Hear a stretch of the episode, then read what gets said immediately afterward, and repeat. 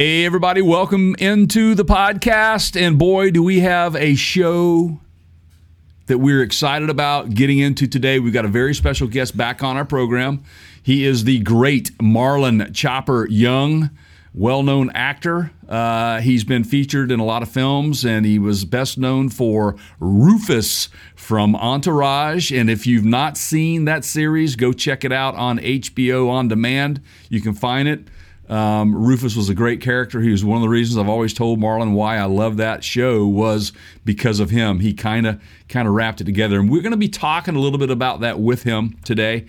And um, we've got some other things that he's going to kind of reveal. We've got some interesting some interesting piloting um, uh, stories. Uh, his, his life as a chopper pilot, um, a helicopter pilot. Uh, in, in, in the uh, afterworld of, of his military career, but he was a chopper pilot in the military. Uh, so, um, uh, Keith, man, what what else can, can I say about how excited we are to have Marlon on our show today? I tell you what, you deliver on that promise, I give you half off. But if he wears his hat, it's free. yeah. Yeah, right? I mean, okay. Dude yeah. is so cool, man. I mean, he's, he's the most, he is one of the well, most laid back people and, and, and interesting people to talk it, to it, because he is really not that guy at all, the, the Rufus no. character, but he just did such, it was great. I love uh, that. it yeah. just makes me laugh every time I go back and watch uh, it. So uh, Marlon, Marlon's awesome, and he's such a kind person to come on and spend his time with us. Uh, he's got some information that he's going to, uh, you know, some things that's happening in his world. Um, yeah. He's got some exciting things coming down the pike, uh, so you got to have to look out for that. And you know, I think a net was a Netflix special he's got. Um, I think, yeah, yeah. So uh, he's got he's he's got his hands in a lot of things. He's kind of like us, and uh, yeah. So just to your point, you know, very privileged to have him spend as much time with us as he did. He was very gracious with his time, and we had a good time just kind of hanging out and talking. I mean, we really didn't know where things were going to go, but no, they, and no, they went some very interesting places. They did, and I kind of expected that to happen because um, he is quite the conversationalist. Um, I enjoy talking to him. He's he's had a, a, a wealth of life experiences. Yep, um, and uh, he likes to um, you know share share those with folks, and it's and it's he's he's a good storyteller, and um, I really enjoy having him on. So. Um, So what do you say? Do we uh, just let's, go ahead and uh, yeah, let's roll get it. rolling? So without further ado, here we roll.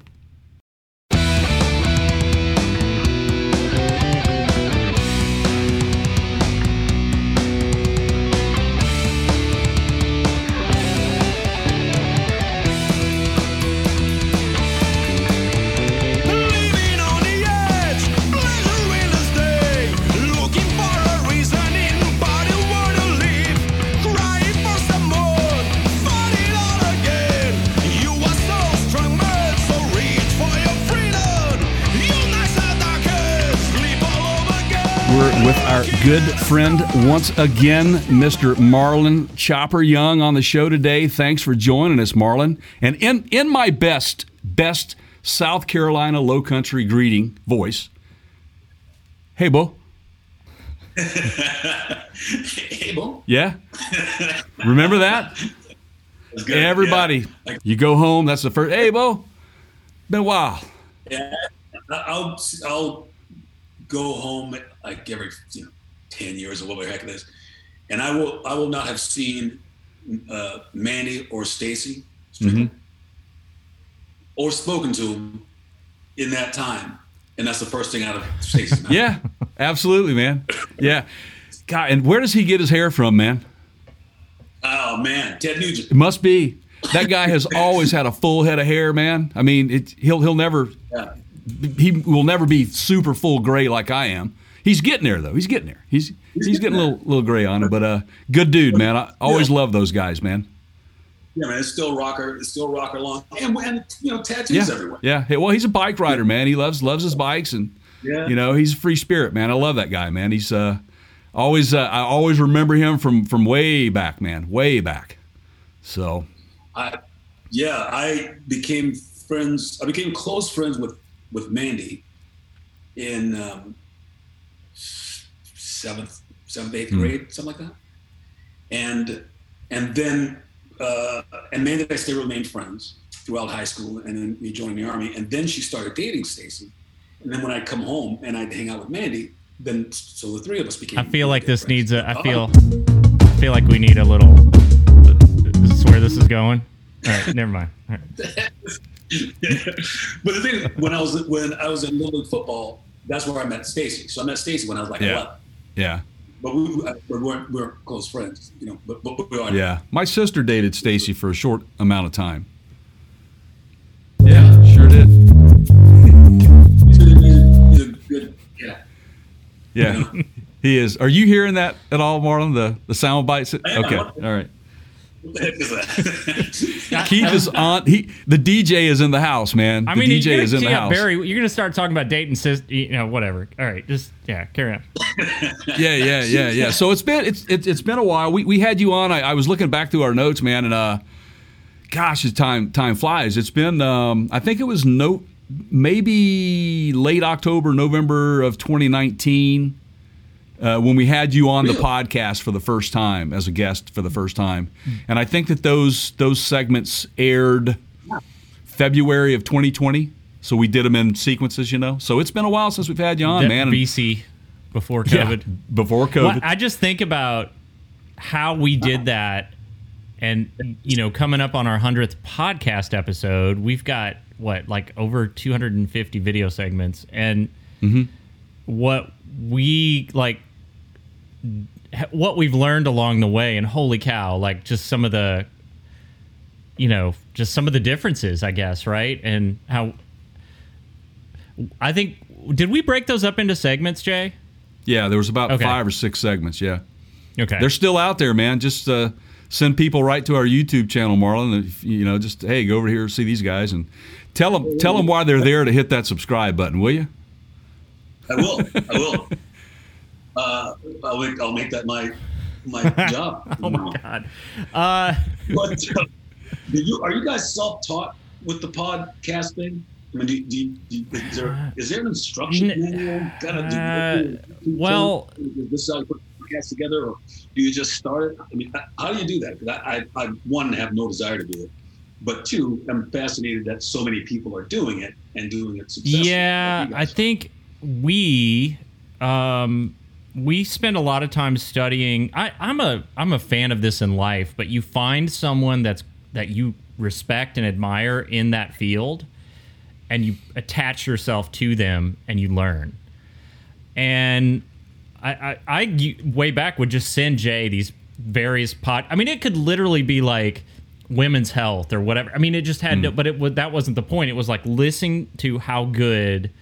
Or this little look, look at how they're doing this particular aspect of it. And uh, I went to I went to Belmont and studied audio in their school of music. So so I, I sort of had the understanding of how to push the buttons and make it all sort of. I'm you know. the one that had to to really learn, um, and Keith's very patient with me in that. But it was really it's been for me at my age like learning a second career.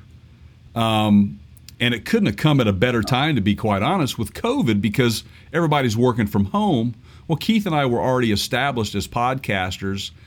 So when the shutdown came, it gave us the opportunity to really kind of dig our heels in right. and hone our craft. Right. And um, we have uh, been noticed and have been able to, we, we were, we had some folks reach out to us and ask if we would help them develop their podcast and get them rolling. And, and so we did that. That was about a three-month project for us. And those guys are into their, um, what, eighth or ninth podcast now, and they're doing it all on their own, and it's really good. It's an automotive engine rebuilding and machinist podcast, so it's a real high, techni- highly technical uh, – It's, it's nuts uh, and bolts. Very, yeah. very, yeah. yeah, very skilled uh, guys, so – that was fun to do, yeah, yeah, yeah. But it was a it was a mutual friend uh, that Keith and I had from where we worked before that, you know, remembered us and saw that we were podcasting and reached out to us and said, "Hey, man, can can you help us?" And so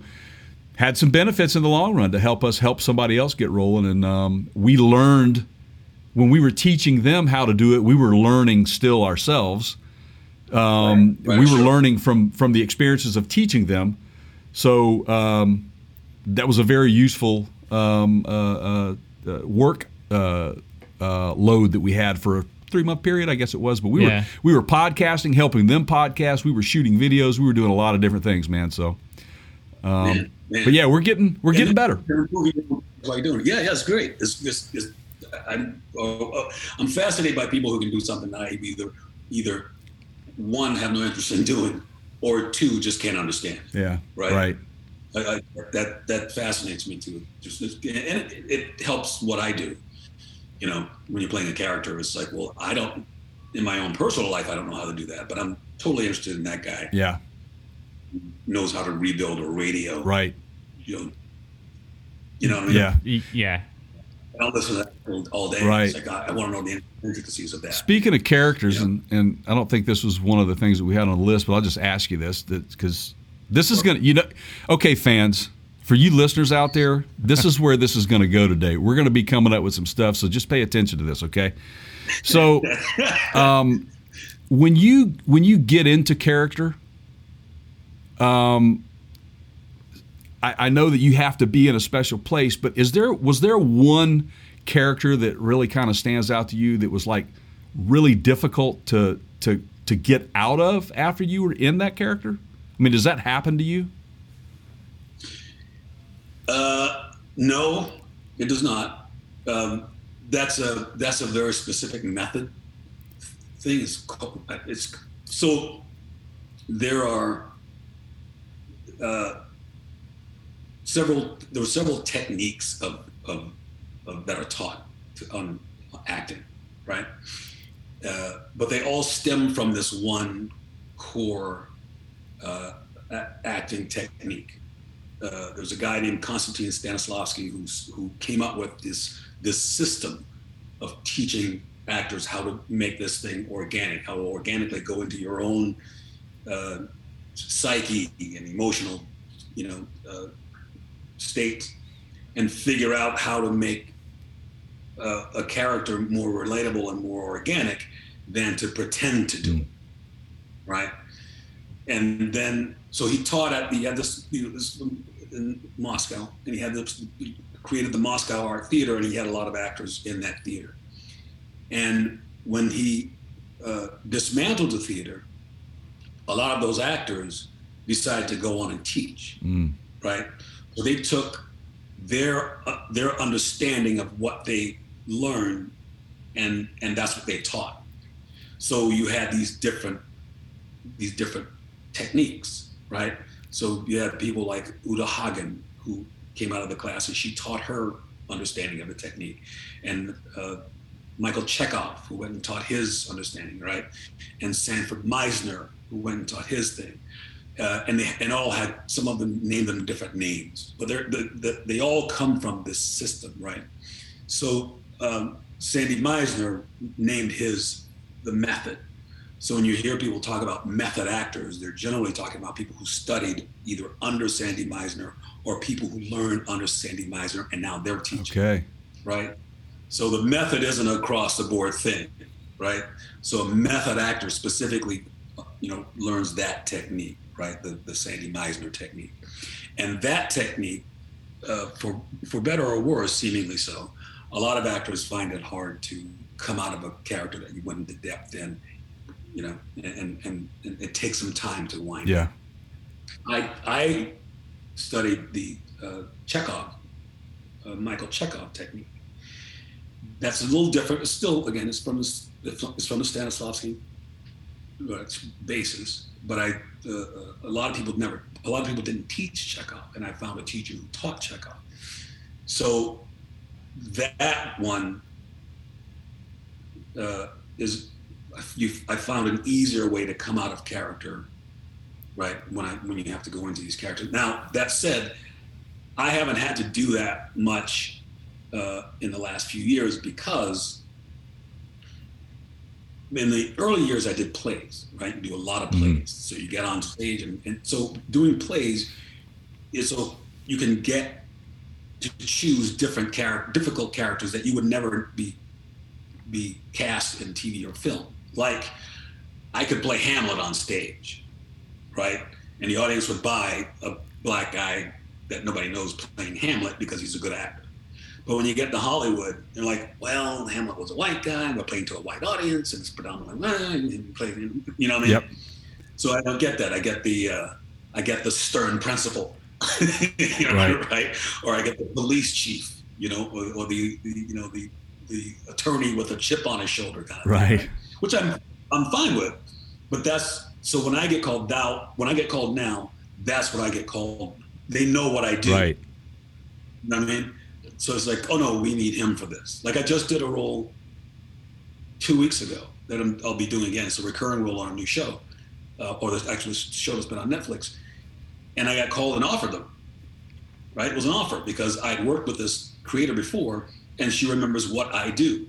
So it's like, we need this guy. We need a principal who's like this. I know the guy who can do that. Marlon Young, call him, offer it to him. And nice. That's how that happened, right? That's great, yeah. Yeah. I mean, uh, So, uh, I, so the answer, to further answer your question, the, the, the only time I've had those two things happen, those the, the confluence of those things, where I played a difficult character that I had to audition for, that I had to get into character, you know, that kind of studying to do it, uh, that took a little bit to get out of. Not not a lot, but just to, it took a day to just a day or two just to settle down. There's a character. I did in this, it, it's a, it's a, um, it was an independent film uh, called Blue Hill Avenue. And uh, I played a pimp who ended up that's, that's, to kill. Did you have the full, I mean, did you have the hat? And I mean. Yeah, yeah, yeah. I'll find you have to, you got to send us that, man. We, we, I'd love to see that. Yeah, it was, it was, it was great. So I, um, so I, So a buddy of mine, oddly enough, he, he just texted me uh, about this film that I'm talking about. Uh, he was writing this film. He's, a, he's an independent filmmaker. He was writing this movie. He said, I'm writing a role for you, my next movie. And he said, it's a, it's a role of a pimp. And I was like, oh, man, a pimp's stereotype. Black guy's a pimp and a thing. And I don't want to do that. And, you know what I mean? He goes, oh, I promise you're going to love this. So he wrote it and, you know, and I, and I read it. And I, and, uh, I loved the character. Right, uh, because there's a way you can.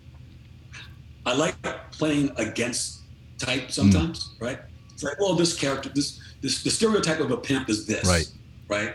So I put a little bit of that in it, but then add a little bit of other thing that you won't, you will, you know, you were like, oh, I didn't know that was that guy's a real guy. He's not just a stereotype of a, you know, this right. thing, this caricature, this caricature. So I studied Morgan Freeman. Did a movie with Christopher Reeve called Street Smart. Mm-hmm. And he was nominated for an Oscar for playing a pimp. So I studied what he did, right? And that took me into this, you know, this mental and emotional spiral, because this pimp in our film has to, he owes a big favor to a guy who's got something on him. And that guy is having problems with this pimp's son. So he, he, dictates that this pimp has to kill his son, you know? so I, so how do you get that place? You know what I mean? That's not just a casual conversation. So it, that took a while to get into, and it took a couple of days to, you know, to, to, to calm down. I'll have, I'll have to know? check that out. Jay, man. you, you yes. ready for the pimp's name? Go for it. Twinkie.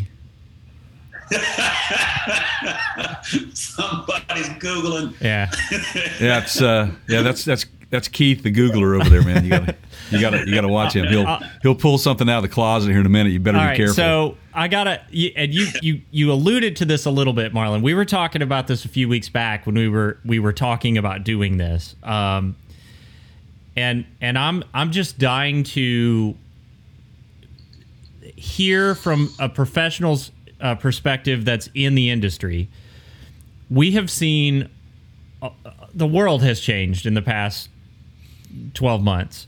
Um, Hollywood is is the movie industry, the entertainment industry is is is not immune, and we're seeing things. And one of the things we mentioned was all these tentpole movies getting pushed back. yeah. uh, because they're worried about recouping the massive budget th- th- th- that they have bankrolled to make these movies. Now, you just mentioned Netflix uh, and streaming services, I think, are probably benefiting from this in, in, in the sense that, sure. you know, they're they're picking up subs and it, it's kind of perfect timing for them. But what do you what do you think? What does this look like in a year? Uh, so are we are we back to twelve months from now? Are we back to doing these big, huge blockbuster movies? Is everything going to shift to a reduced budget like we would see on an Amazon or a Netflix or a Disney Plus or, you know, something like that? Yeah. I mean, wh- wh- is it I, I guess, you know, the term that we've all heard probably too much in the past twelve months is back to normal. I mean, does that happen or is it going to be different? I, I I think I think it's going to be uh, look, man. You give somebody a, a, a new way to do this thing that they've gotten used to doing. And said, this, here's a new, easier way for you to do it. And in this case, it's a less expensive, seemingly less expensive way to do it. Why would they not do it, right? So I don't have to go to the theater and spend, you know, a hundred bucks for me and my mm-hmm. two kids to watch, you know, Godzilla versus King Kong or whatever the heck it is, right? And I, so I don't have to, you know, pack everybody in the car, you know, pay for parking, gas to get there. Each ticket is, I don't know, fifteen, twenty bucks. Minimum, yeah. Popcorn and candy, seat, you know, all of that stuff, right? You just leave it in your kitchen, get your, get you a nice big screen T V, how big that is, you know, fifty-five inch or whatever the heck it is, right? Get Hulu Plus or, you know, Paramount now or Amazon, you know, Netflix or any of those streaming services. Gather the family in the in the living room and just play it. You got, you know, and pause it when you you know when somebody has to go to the bathroom. You know, right. What I mean? So I, I think because of because this is entertainment has had to shift to that because people aren't less entertained. Yeah, they still want to be entertained, right?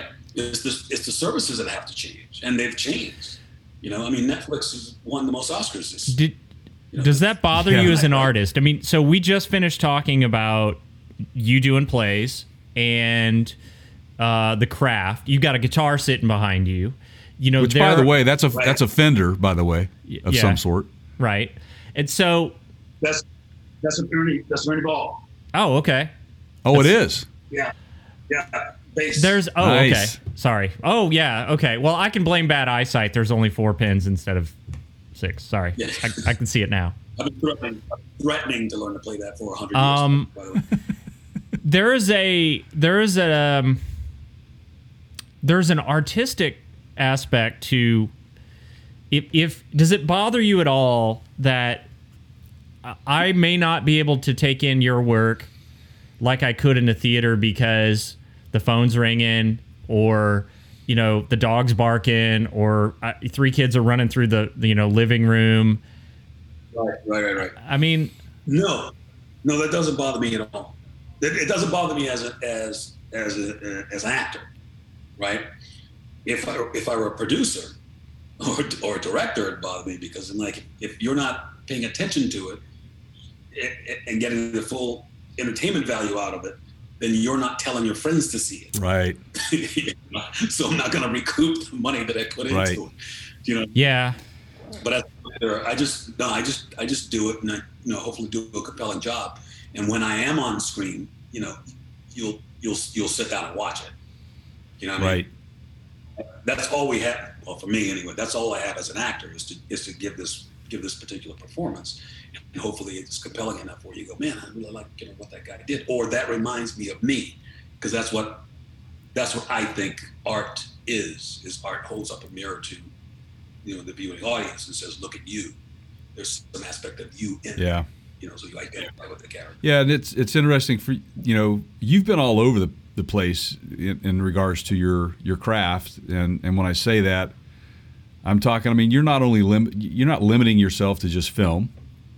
Or you know, or right. shows. I mean, you as recently, and I was so happy to see it because of COVID. You know, you worry about your friends, and you know, is he going to have work? And you show up on a commercial. You know, I mean, I, I the Audi, um, the Neighbors uh, commercial that ran yeah, yeah. Um, back over the holidays, which was a really really good yeah. commercial. Um, I, I saw it. No, I saw it. And I'm like, ah, all right. He's doing he's doing all right, man. You know.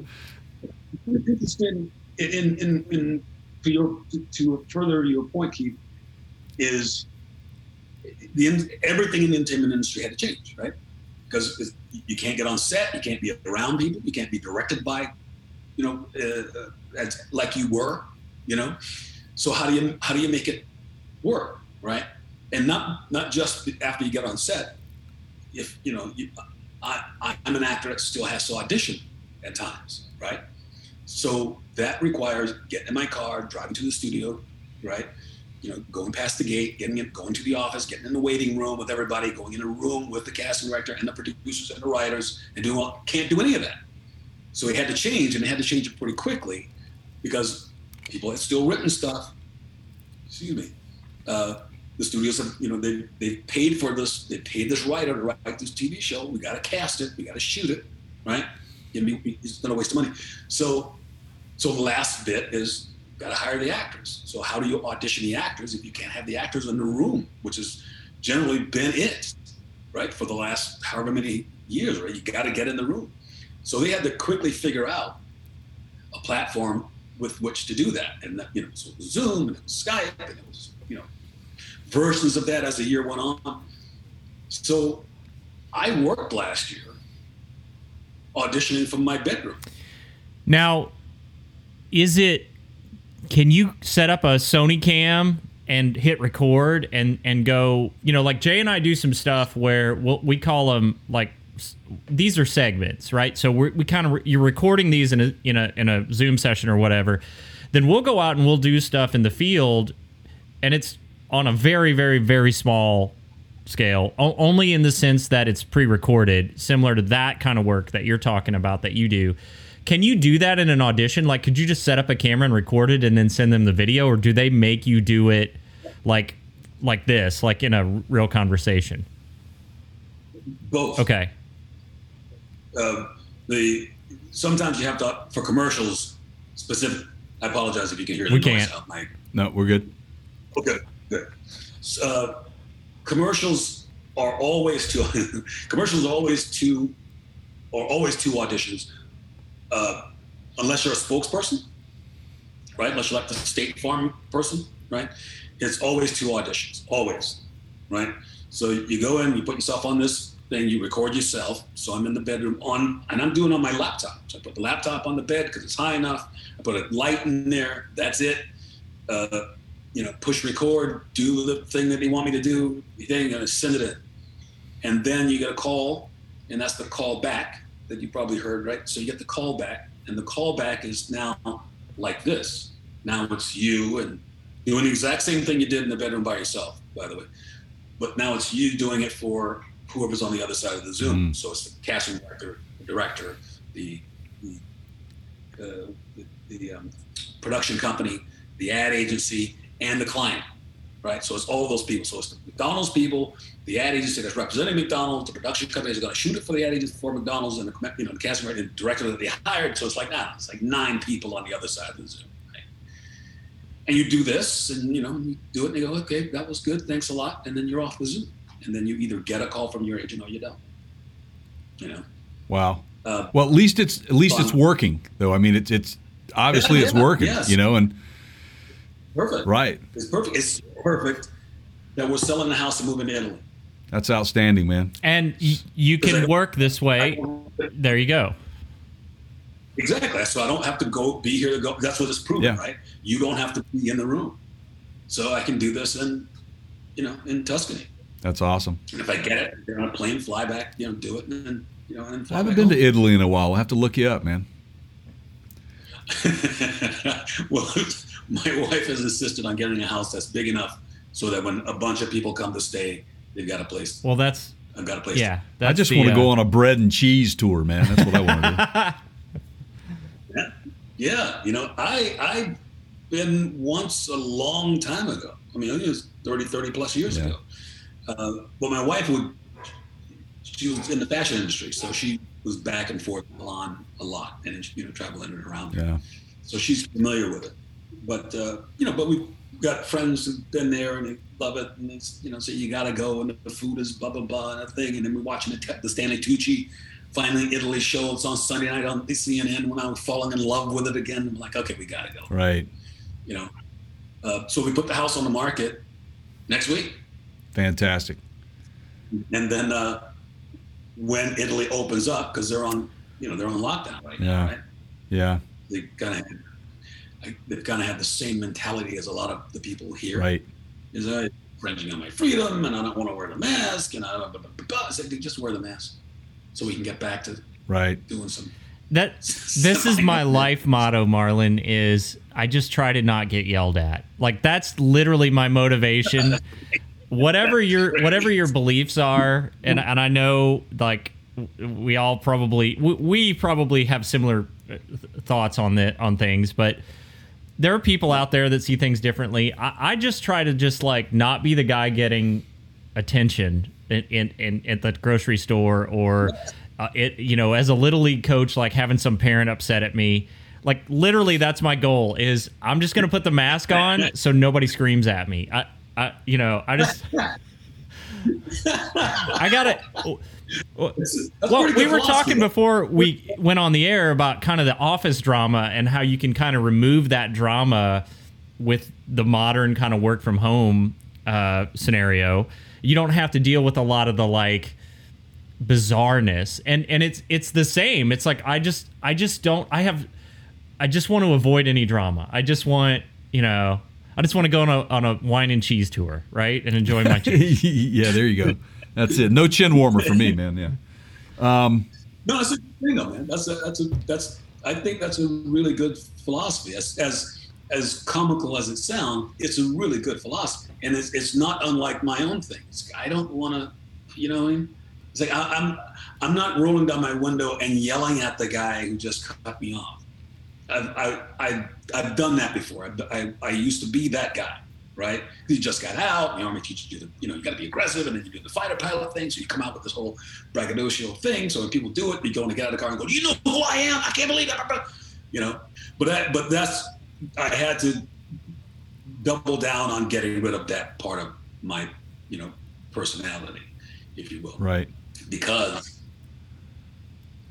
it can be inter- it can be misinterpreted by someone else, right? You're aggressive, or you're you're, you're too whatever. You know what I mean? So I'm along the lines of, to circle back with what you said, along the lines of I just don't want to get into it with anybody, man. You know? So I'm just so the guy cuts me off. Now I'm like I slow down and go, go ahead, man. Right. you you get there three seconds before I do. yeah. yeah. Go right in. Yeah. You know? I do the same thing. I had to learn how to do that too, because my wife gets on to me if I'm driving and I get, go through one of those moments. And um, yeah. so I've learned not to not to go there. But the joy that I get out of it now is when I say just go ahead, like you said, and then you yeah, get yeah. to the next traffic light and there are three cars behind you because they're because somebody else cut them off and they got into this little, you know, it's a tit for tat kind of a thing, you know. So yeah, yeah, it's kind yeah. of interesting to see it all kind of like fall apart for them. That's the joy I yeah. get, you know. That's always that's the yes. best. That's the best.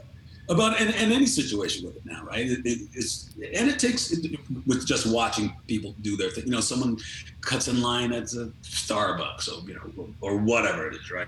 Or they're just the, like my wife has this, people talking too loud in her vicinity. Mm. It drives her up the wall, right? And I just I say this. This is my my my mantras. I, When that stuff is going on, I just go to Tahiti in my brain. Yeah. Right?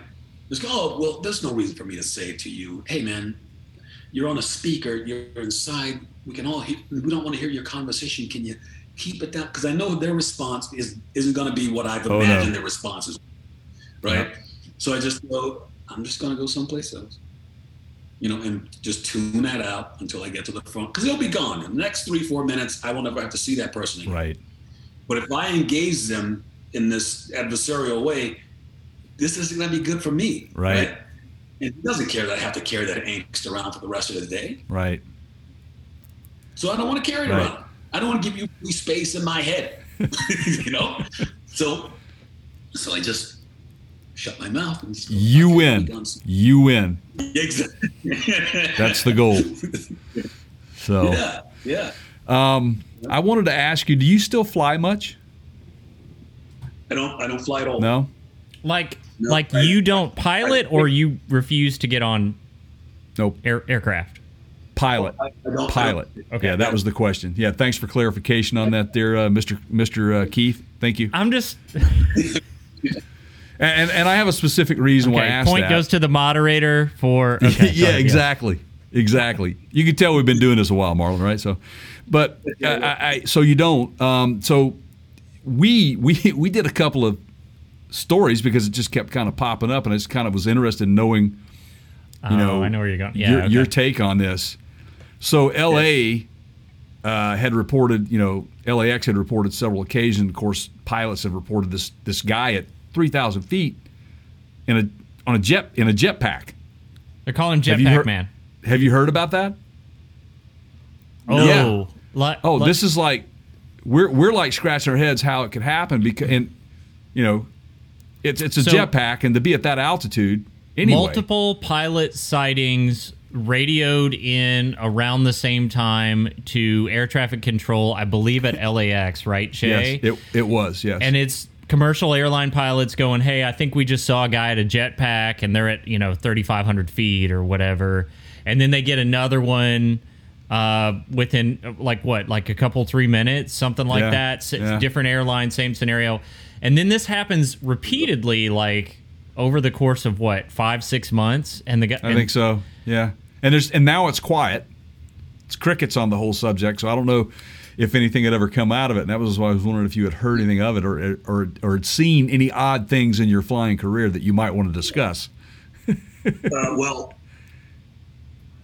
I I haven't seen that, uh, but I've had usually the uh, I, when you ask that question of pilots, right, who've been flying for some time, the it's not that they've seen something interesting. Interesting, it is that. Let me tell you about the six close calls oh. I had where I thought I was going to yeah. die. Yeah. You know? So I've had those. I've had. Yeah. Uh, I've, I've had a, um, I've had an engine quit on me three times, three separate times, uh, midair. And those were a little scary.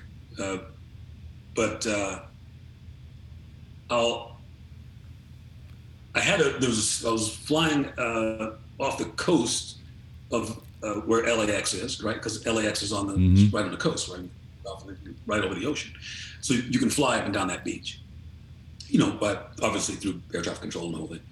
And I was flying through there once, and it was it had it was uh, the um, morning marine layer mm-hmm. was in, so it was really really foggy, and there was air traffic control said there was a there was a helicopter coming in the opposite direction. They have them on radar, but they don't have them on the radio. Mm. So they don't know, they're not sure exactly where he is. That was scary because he could be coming right at right. me. And I would, you know mm-hmm. what I mean? Well, last minute. That, that was that was the scariest I, I've been for, for the longest because I had to creep through the fog not knowing where this other person was kind of thing, right. you know what I mean? Eventually, I passed him, I guess, and I, you know, I, but that was that was really scary. Uh, I was flying into Burbank one night, and I I, I flew for this news station. So we the, the uh, air traffic control people knew who I was uh, because I, you know I flew pretty frequently, and I was coming in at about a thousand feet, uh, going north, and. Uh, the guy, at, I, and I just called in, I just entered their airspace and said, hey, I'm coming into Burbank, I'm at one thousand feet. And somebody said, Marlon, is that you? And I said, yeah. And he said, "You can you start a climb because there's somebody coming fast without lights on from the east, and we're not sure how high he is. Mm. But we think he's about one thousand feet. So I said, okay. So I start, so I look east, I don't see anybody. I start my climb, right?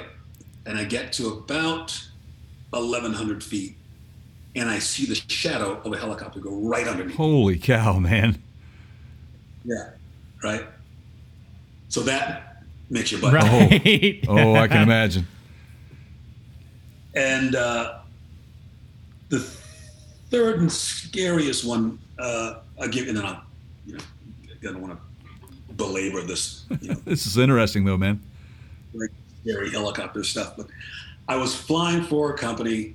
I flew for a couple of different companies. Helicopter helicopter companies, sometimes, if they're a startup company, it takes a while for them to start gaining capital because it takes so much capital to, you know, to maintain them because, you know, an hour of flying and an hour of mechanics, an hour of flying because everything, you know, vibrates. This so explains bad. why T C was always working on his chopper in Magnum P I. Yes, that's it. Okay. Yeah. exactly, exactly, right? So I... Uh, I can't tell you how many times I got called T C when I was flying tours in Hawaii. I guess I don't have to tell you how many times I got called T C while I was flying tours in Hawaii. It's like everybody who got on the thing, hey, it's T C, yeah. That's awesome. I'm in Hawaii.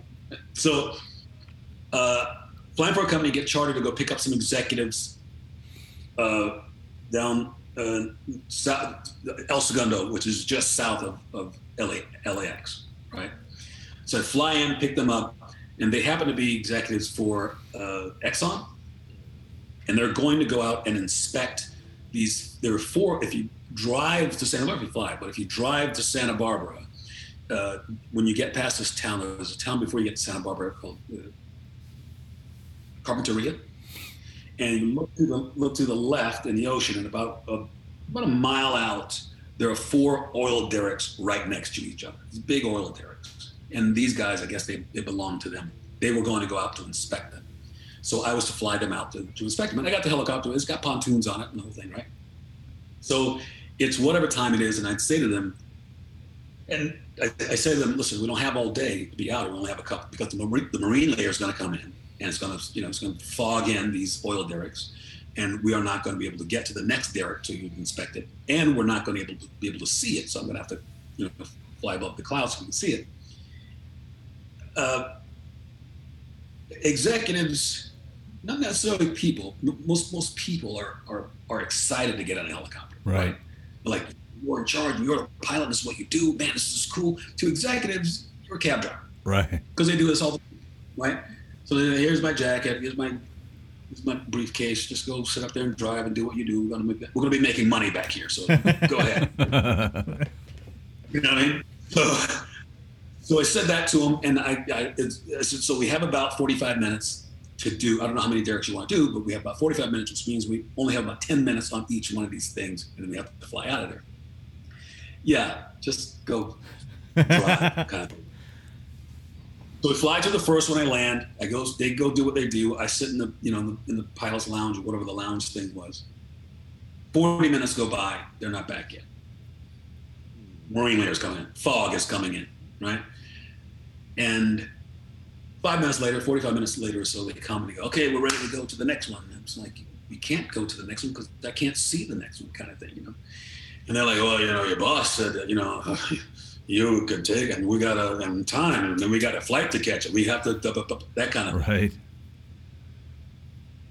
And this actually relates to something that happened recently that I, that, that I spoke to this about because somebody asked me about it, and I'll tell you about it in a second. So I'm like, all right, well, let's, let me try, let's see to get to the, you know, so I get in and start the thing up and I take off and I go, and I know it's that way. I know it's due east to get to this, almost due east to get to this next oil derrick. So I fly off of this one in the fog. I'm all the way to the ocean in the fog. I start flying towards the next oil derrick in the fog. I can only see about three hundred feet in front of me. Going really slow. They're talking, you know, they're talking and, you know, they're strategizing how to take over this, you know, Pacific Rim Company kind of thing. Fine. So they're not paying attention to me, which is great. So I decide uh, the only way I'm going to see that thing is to climb up through the clouds and see where the flag is. There's going to be a flag on each of these derricks, and the flag is generally next to the helipad, and maybe I can see it, you know, and land on it maybe. Because the heat from the helipad will dissipate the cloud kind of thing. So I can go up the clouds and I come straight down, land. Right. I start to I start to look for a hole in the thing in the clouds, you know, so I can climb up above this thing. And this is a little complicated, but not too complicated. So I'll try to make it really simple for you. Uh, you can when you flying, it, this is the up and right. This is a, a this kind of thing, when you're the stick, right? The cyclic. And this is the collective, this is the power, this is accelerator. So this kind of pulls you up, this does, and this makes you rock back and forth like this. So I got this doing going on, so I'm starting to do that, right? And I'm slowing down because I don't want to, right? So I'm slowing down. And I'm looking for this hole, and what's happening with this hand is as I'm looking for this hole, my hand is creeping forward a little bit, like, right? So what I don't know is happening is as I'm doing this, I'm doing mm. that while I'm looking for this hole, uh. right? And that only happens for like a few seconds. So I can't find this hole. And when, when, and I'm slow enough that I'm almost hovering, which means I'm I'm in dirty air. Right. The air is coming down. Right. So when you start to fly out of dirty air, when, when you start to speed up in a helicopter, you have, the helicopter does this shake. This shake. You can feel it. Everybody can feel it, but you, you specifically know mm-hmm. it. It's, it's, it's called effective translational lift, and it's the shutters, right? So I'm almost at a hover, right? So and then the helicopter shutters. My first thought is, I'm speeding up. Why am I speeding up? I look down at the altimeter, and it's going down. And look at my hand; it's been going down, and I can't jerk the thing back, so we don't stop, you know, going down. So I do this really smooth, slow thing so they won't notice the whole thing, right? So I come out, I level off. When I level off, water splashes on my windshield. Oh! I was about four and a half feet above the ocean. Oh! And that's a... And the pontoons. So a millisecond later, we'd have been in the water. Mm. Wow. Wow, wow, wow, yeah. wow, wow, man. That's, uh, my butt would be super tight. Yeah, man. Yeah, I was their color. There Did they know? Did they have any idea? Okay. Well, no, then no, you, no. yeah, well played. There you go. Suck it up. We're not, we're, I, we can't see there, the There's your, out. there's your a- acting, you know, there's your best performance of the year right there. Right. Yeah. Well, see what I was going to say on that, and I, and I don't want to get too, I don't want to get too maudlin, but I want to make this point that you guys haven't spoken about this, or we haven't spoken about it, is that that came from this perceived uh, uh, authority pressure, right? You got to make this happen, or else we're going to tell your boss, and blah, blah, blah. Now, if I was just saying, if it was just me, the pilot, and just go, oh, no, we're not going to do that. Right. And that's the end of it. You find your own way home. You know, but it was like, you know, the boss and the thing, we got the time and the money and Pacific Rim Company. And about, I'm like, okay, let's try it. That's what happened in the Kobe Bryant case. Ah. Uh, ah. Uh, right. Okay. He's, going, he's got to get to the game. I don't want to make it late. I don't want to lose my job. You know, right. It was kind of foggy. It's all of that. That's And that's that is what accounts for ninety percent of all uh, all aircraft accidents. Okay, now you brought this up, so this is this is your you open the door here. Um, when you are, is it hard to find people that will shoot you straight? You know, when you are when you are a when you are when you're a star, when you're a celebrity, when you're you know in the industry, and yeah. you know everybody sort of is there's that hmm, what's the word for it like. Everybody's kind of ma- there's this magnetism there, you know, everybody wants to connect with somebody that's uh, of stature uh, that that's a celebrity. And yeah. it's like, there's this, there's this reality bubble, this distortion bubble around and, and nobody will shoot you straight. Like, do you, it, it, do you find that to be the case? Is it, is it, Uh, you, you see where I'm going with this? Is it sometimes people won't tell? You have to find, you have to find a group of people that you get that that you get that from who don't who don't think that you're in a position to help them or are going to be in a position to help them, right? Well, so no one wants to say anything that may come back later on. They're up for a role, Al, you know, and they said some crappy stuff to you, and now you're you're the director of yeah. that movie. So now everybody's careful about what. So yeah, yeah. So you have to get so so, which explains to to a degree why a lot of celebrities have right. They're, they're the same people work together all the time, or the same people are together all or are together all the time. Why why do you have their own entourage? Like Kevin Hart has his own little entourage of guys who are not going to B S him about anything. Right. You know, right. You're paying me anyway, and I was your, I was your friend before you were who you right. are. So, yeah, it, it it can be, it can be, and and mostly is that because everyone isn't sure what you are are or are going well, to be. It's like there's this angle. Uh, everybody's got some angle that they're trying to play, and uh, except yeah. for you, Marlon, and. Uh, And and it's like, what what can I leverage? And there may be some, you know, you know, avenue down the road, like you said, that guy may end up a director. And we've all lost sight of just, well, what, just do the right thing. You know, it's, I mean, it's easy for me to say because I'm, you know, not, you know, but. Well, to, to, to, to that point, I, I don't go to a lot of these those parties, yeah. right? That's why, that's why a lot of people go to those parties, you know. But, but so I don't go to a lot of them because I don't have that. I don't have that tool, right? Uh, anymore, I should say. I think I, you know, when you first start out, you're just mm-hmm. trying to, you know, I need an agent, and I need to some, find somebody who has an agent, and somebody who might help me get an agent. You know, this is thirty years ago, right? But now at this point, and this is probably the last twenty years. It's this, you're either going to hire me or you're not, right? You're either going to be impressed by what I do or not. So it doesn't matter how much, you know, but I kiss. It, it you know, it just, it doesn't, it doesn't matter, right. you know? And that's, and if that's, if that is what you need in order to give me, you know, a, a break or give me a shot at this thing, then what does it say about me? Or your right. work environment so for you, that shoot, yeah. right? So, so it's what's so what's, what's acting is living, right? In, in my opinion, and it's so who do you want to be as a person? Either you're acting, or you're producing, or you're directing. Who do you want to be as a person? Because that's an integrity thing to me, right? This is it's a self-esteem thing. It's who you who, who do you want to tell your kids you are, right? You know, or show them who you are. You know, how'd you get that role, Dad? Well, I had to kiss that guy's butt and party, and I had to hang. Yeah, right.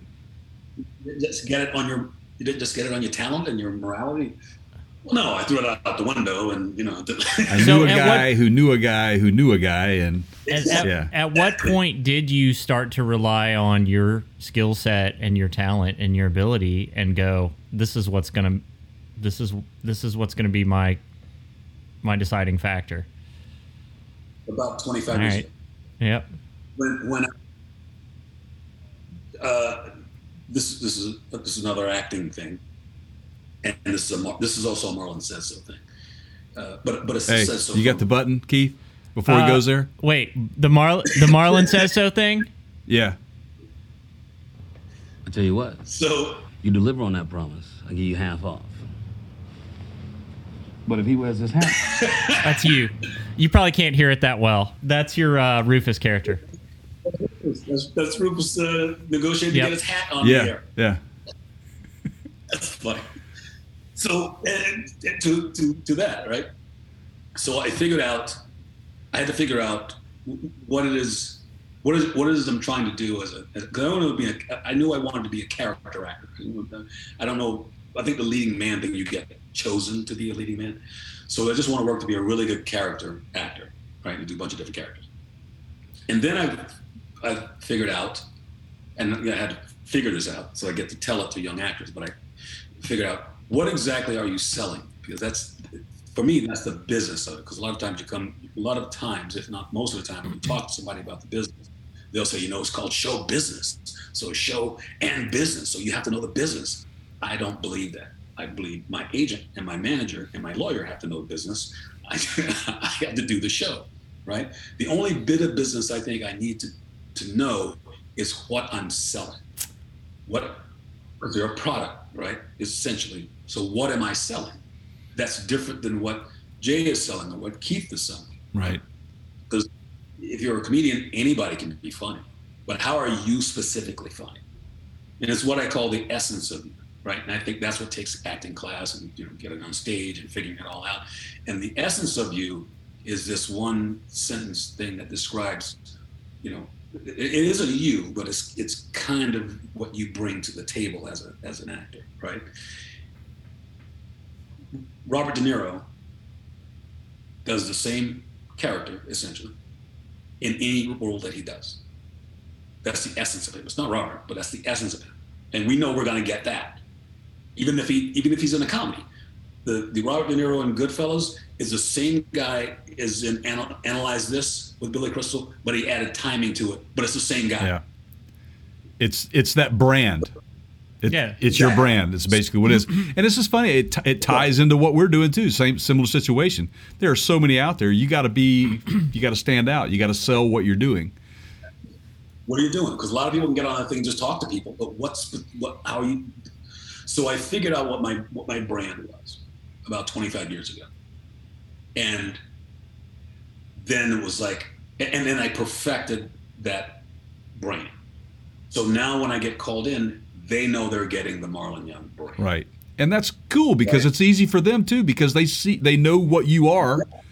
And that's, right. that is the person we want for the, it fits known perfect for commodities this role. Tend it, to absolutely. be uh, less risky from a, from a, you know, they're all, they're what, regardless of how you view the industry, they're lending money to somebody and they're just trying to make sure that that investment gets a good return. That's exactly right. That's right. Nobody's trying to make a ri- you're, you'll never do Rocky won't, won't exist again. Okay. So you you you tweeted this, you Instagrammed this. I, I, I, I might I might be following you on Instagram. I'm not sure. But you made a reference to, and I and I don't check a lot of social media, but for some reason that one showed up. And uh, you were like, this will never happen again. Can you elaborate right. on that a little bit? Why? Sure. Sylvester Stallone wanted to be an actor. And that he desperately wanted to be an actor. And he did stage, and I think he, I, I, I mean, he's been out there, but I, I think he did a, a soft, softcore porn movie. And, but he definitely had to sell his dog because he was trying to get he, just money to live, yep. you know? He, he was a waiter and worker, to work on this acting thing. And he decided to write this movie. He said, I'm going to write a role for me because he, he couldn't get the roles that he wanted, right? So he wrote Rocky. He wrote Rocky, I think, in less than a week, right? And then he went around shopping it to producers and whoever said, you know, this thing, and and a lot of them loved it, and they said, yeah, we'll give you a hundred thousand dollars for that script. And he says, no, no, I want to play Rocky. And nobody wanted to do that for him. He said, no, you're not. Who are you to play? No, we'll give it to this star. We'll give it to this other star. We don't. Nobody knows who you are, man. But he refused to sell it unless he played the lead. Ultimately, he, got, he he came in touch with Erwin Winkler, read the script, and said, okay, we'll put the money behind this guy nobody knows, and this script that is good, but I don't know, nobody knows this kid, so let's try it. And it became what it became. That'll never happen again. What will happen now is what you just said. How do we guarantee get our money back? Yeah. You know? Yeah, so... Different, different, different playing field now. Yeah. Yeah. Yeah. That's the film we're doing. It's, uh, you know, it's, we have to check with, okay, how does this, how does this story play in, in Denmark? How does this story play in Australia? How can we sell the foreign rights first? This is what our movie is going to be about. We sell the, or you would buy it, or you would be interested in that? Okay, you, okay, no, okay, okay then. So we we know who's going to buy it. Now we know we're going to get our money back. Okay, and that, and that determines what the budget's going to be. You know? All right. So, yes. So to that degree, uh, uh, Rocky, the Rocky story will never happen. Yeah, that's a good, that's a good, that's a good point. Your your Netflix project that you're working on, um, I know you can't speak about it, but when when when may we expect to see see you on there soon? Soon or uh, the, Netflix, the Netflix I can tell you about, and the other show I can tell okay. you about. I can't tell you a lot about the film. Okay. The the, the Netflix show it, it, because it's on. This is the uh, This is the fourth season. Okay. I think I misspoke when I said it was a new show. It's the fourth season. It's a kid, it's, it's a young person growing up in South Los Angeles show uh, called On My Block. Okay. And uh, coming of age of young, but it's, it's apparently a very popular show that I haven't seen. Right.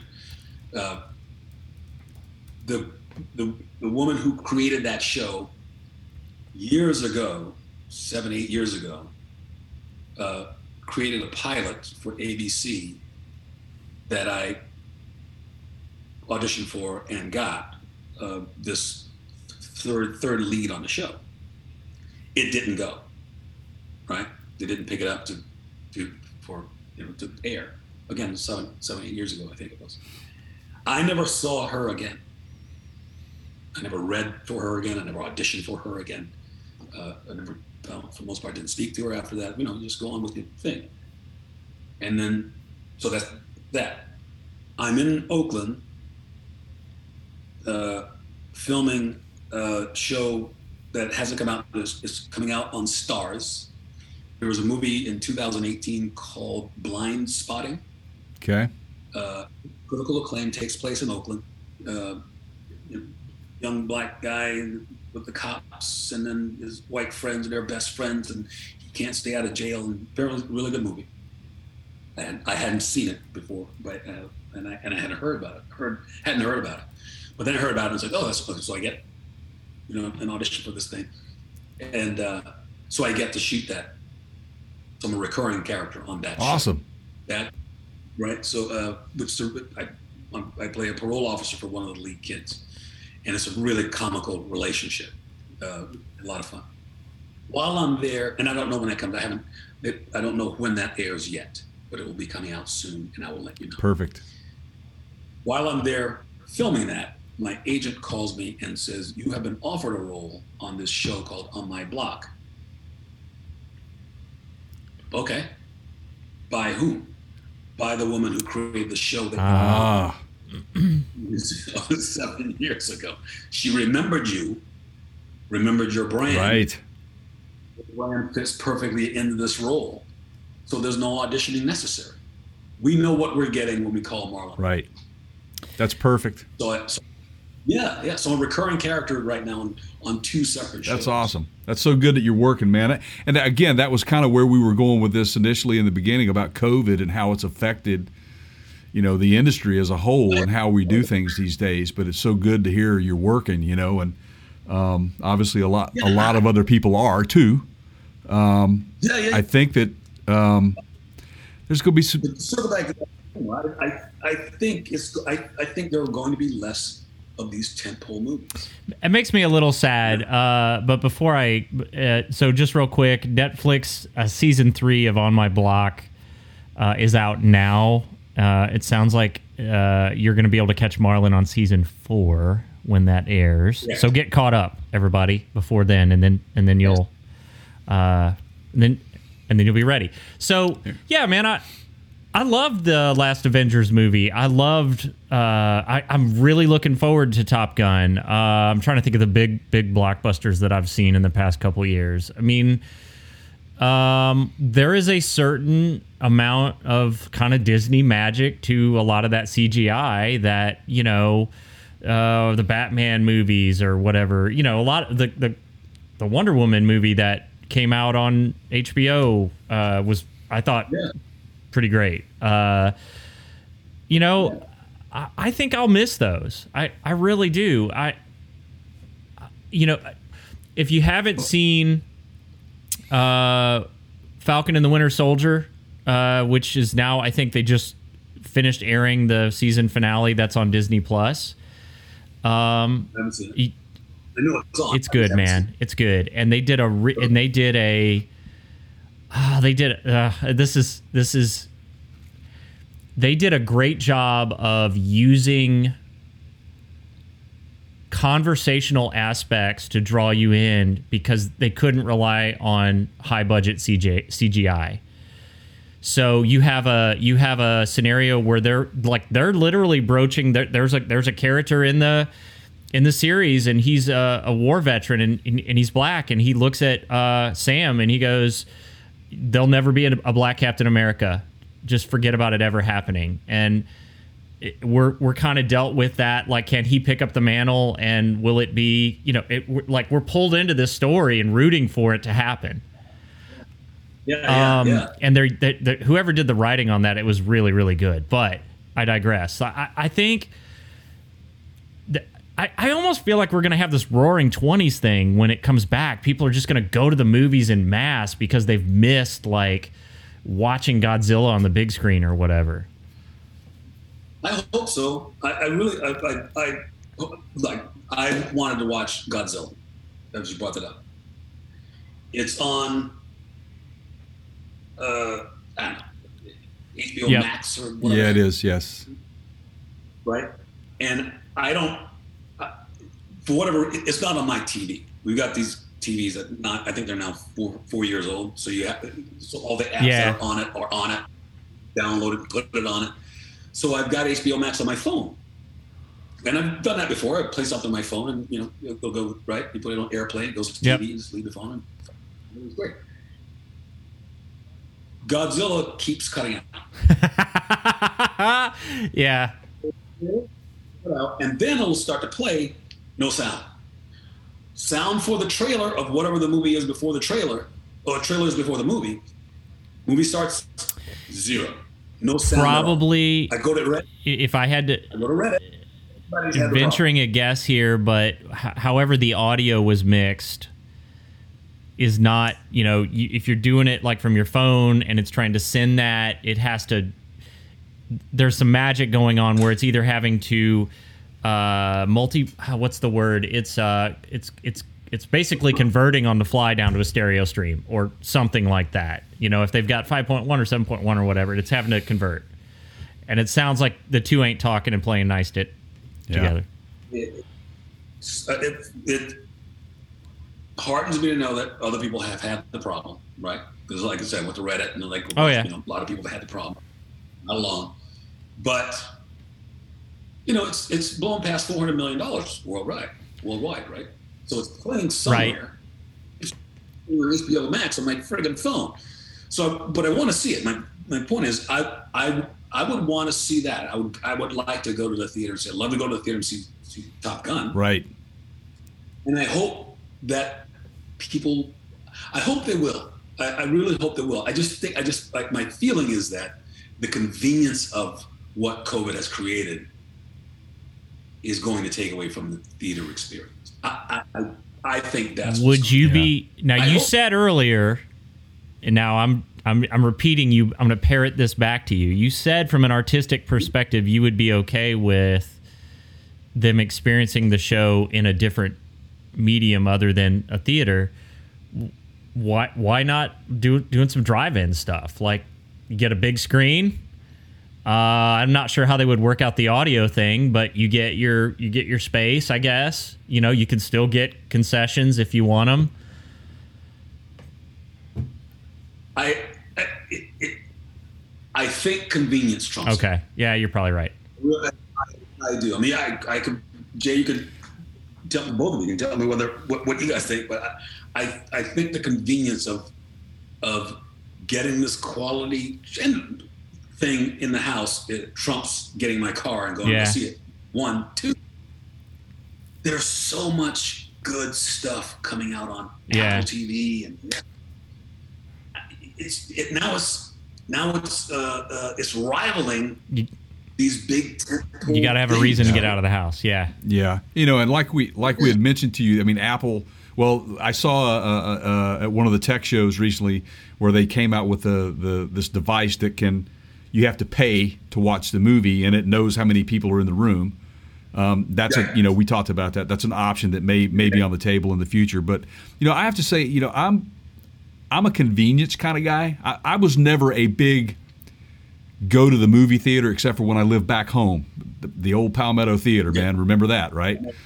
Uh, um, By the way, I remember having to sit in the balcony. Oh, and you- I sat in that balcony for a lot of reasons.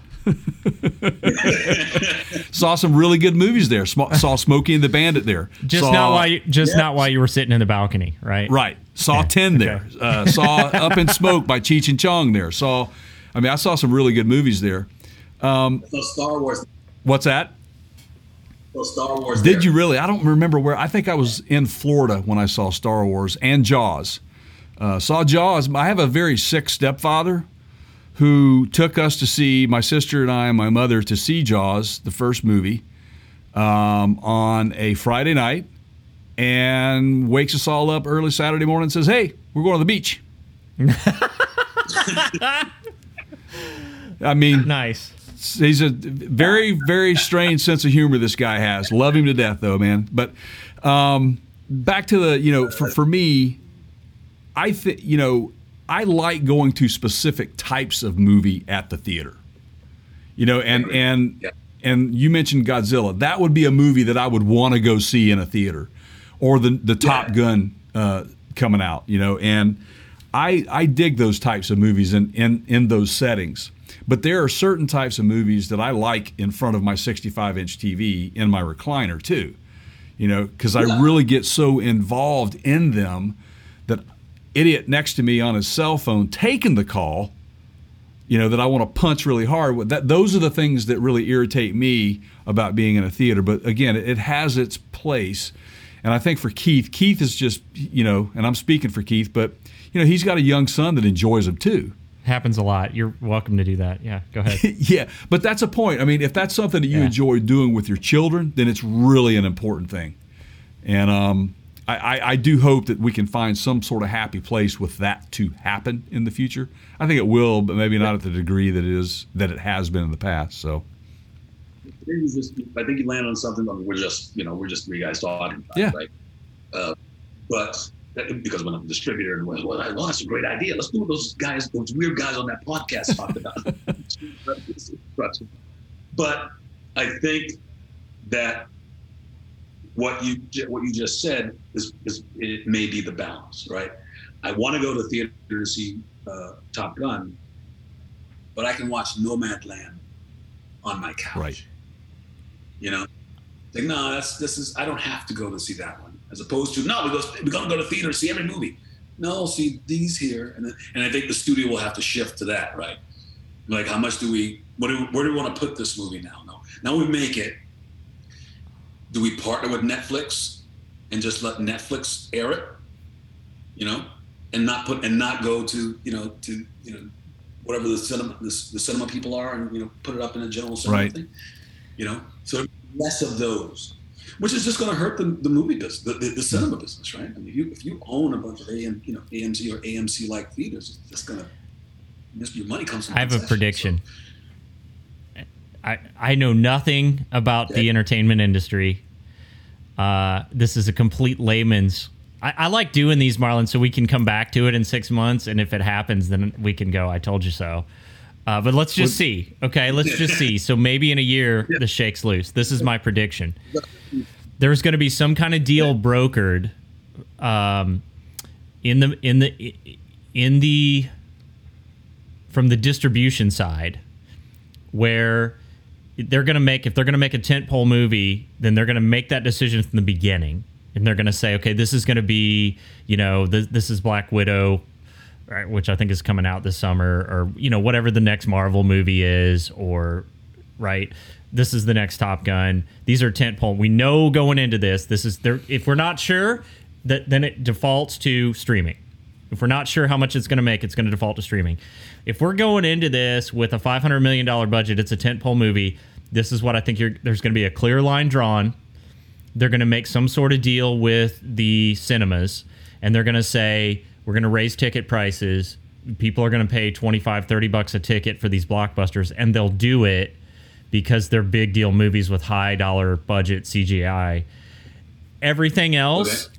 you can you you movie theaters have the right, you can show it, but we're gonna we're just gonna do like H B O did with Wonder Woman. We're gonna release it simultaneously. What do they call that, Jay? Day and date? Day and date. And they're yep. just gonna do it the same everywhere. So you're gonna yep. have two ticket prices going on at the theaters based on what kind of movie it is. Yeah. That's interesting. We'll see. So people will do that. Yeah. Oh, absolutely they will. I mean, they do it. They do yeah. it. And I mean, if you look at the concert model. Yeah, I'd shell out thirty bucks a, a ticket for the next Star Wars movie. I'd do right. it. Yeah, I probably would too. You know, it's like going to see, you know, one of your favorite bands or something. You're going to pay forty-five, yeah. fifty, one hundred bucks a seat, right? You know? I mean, I, I mean, people do it. You know, would so I do it? Why wouldn't you pay twenty-five, thirty bucks? An independent film that I hadn't heard of before that we're kind of interested not. in? Yeah, probably probably want to go, you know, stream that, right? Yeah. Yeah, yeah. yeah. Dude, I, listen, I he, he, I just I know this is this is a weird segue, but I, I just want to get my car into resto. Right, and I mean, there's a lot of stuff that I just I, I want to get that done. It, it, it really it's causing me a little bit of anxiety, and and but you know you spoke about it the other day. It, it, then tell I'll tell your audience what we're talking about because we, we talked about it the last time, and it still hasn't happened yet. Right. right?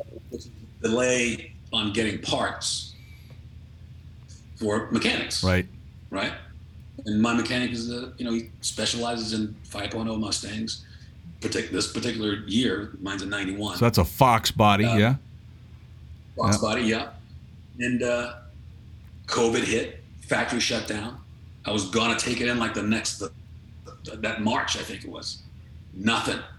So I can't haven't been able to take it in. And what my my thought was, okay, well, when we open back up, I'll be first in line, kind of thing. Right. Still haven't gotten the parts. Right. Now the person's got to finish that car. He's got to finish this other one. And you you you, you both uh, you know, allayed a little bit of my anxiety the last time we, we we spoke, which was that's happening industry-wide. It is. So since we spoke, yeah, ironically, uh, I think I told you this, Jay. Ford yeah. halted production on some of their Mustang models as of last week because they can't. It's get on our list of yeah. It's on our list of things to talk about. Um, yep. Soon. Uh, so, we so might now as well you talk have about it now. Now you know firsthand.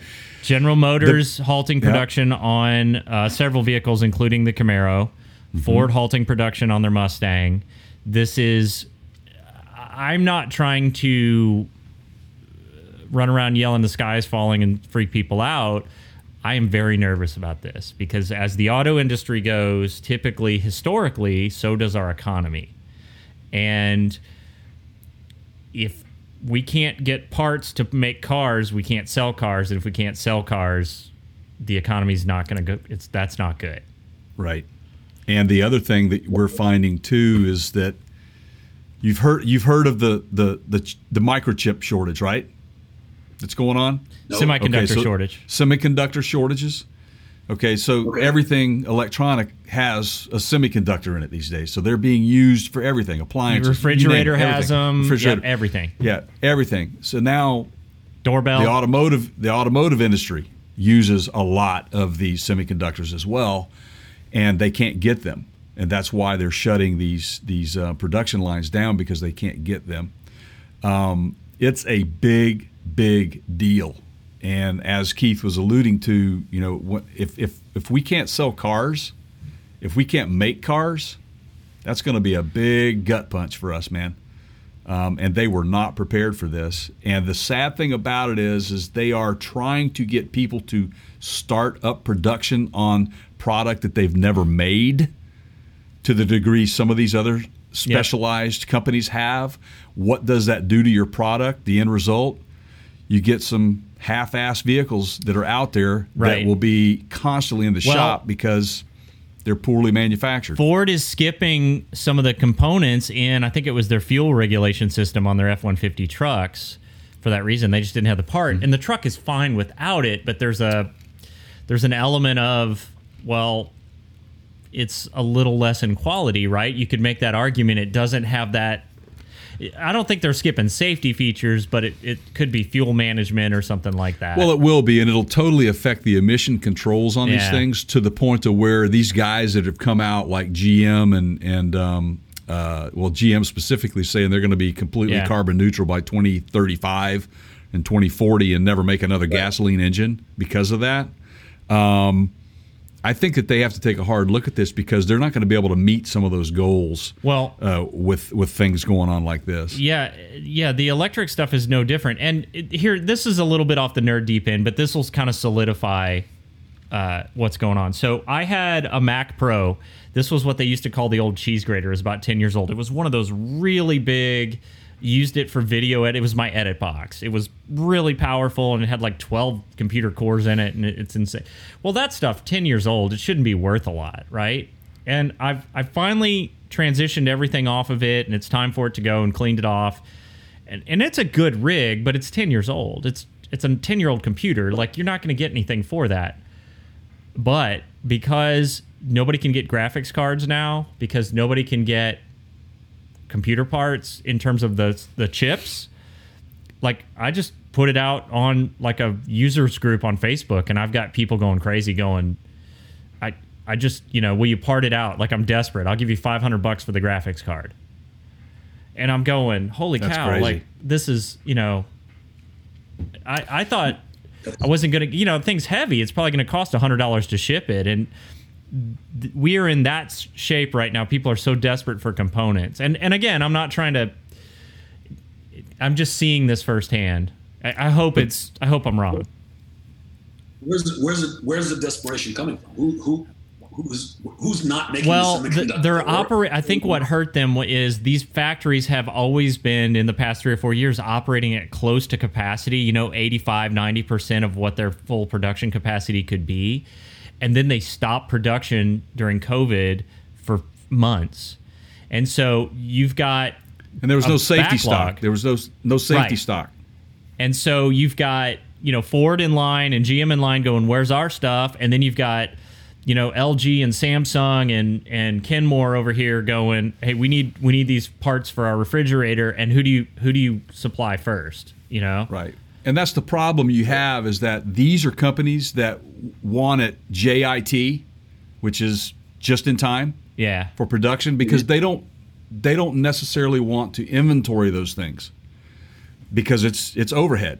So they rely on the replenishment programs and, and the safety stock that they have set in place. And when China's not communicating with the U S because of COVID, everything's shut down. Everybody's just like, you know, they're running around with their hands in the air, don't know what to do. This is what happens. And, you know, Keith, as we were talking about this right now, you know, it affects every aspect of what we do in life today, because these semiconductors are used in everything.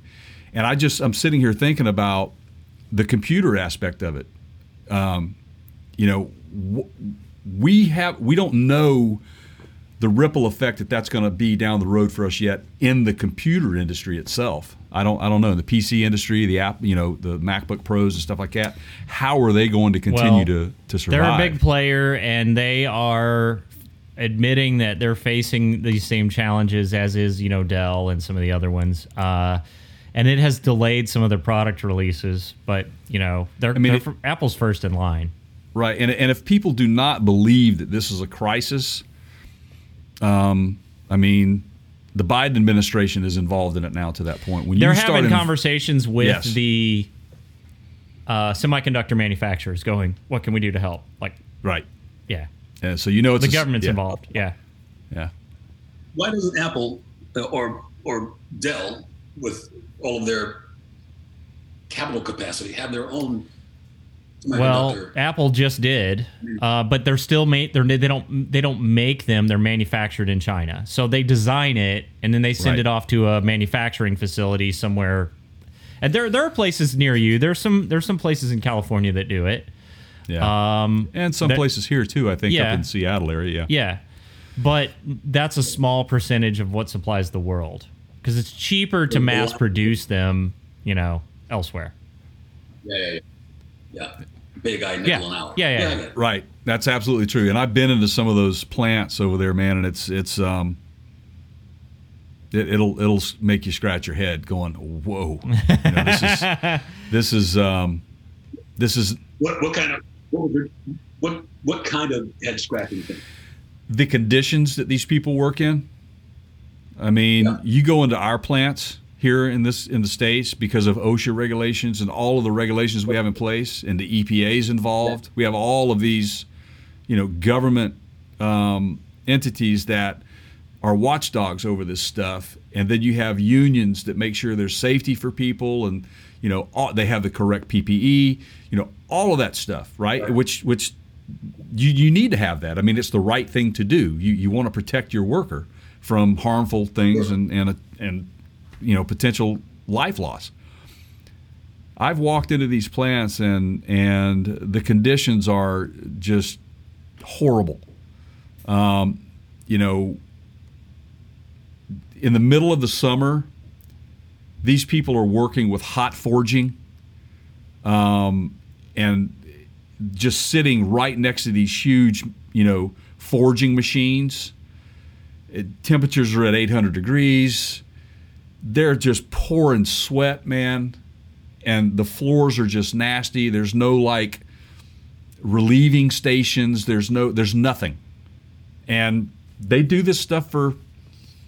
you know, twelve, fourteen hours a day. Um, the air is dirty. Uh, I, I the first time I went to China, um, it took me two days to get used to the air, period.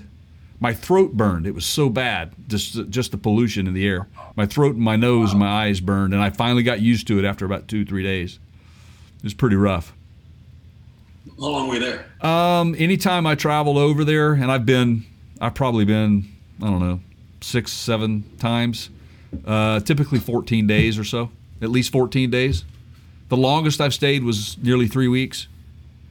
Um, yeah. But that would be going from like Hong Kong into Guangzhou and then to Chengdu and then up to uh, Guilin and then to uh, Beijing and then back down to Shanghai and, you know, just all over. I've, I've traveled pretty deep in country there for manufacturing. Yeah, so...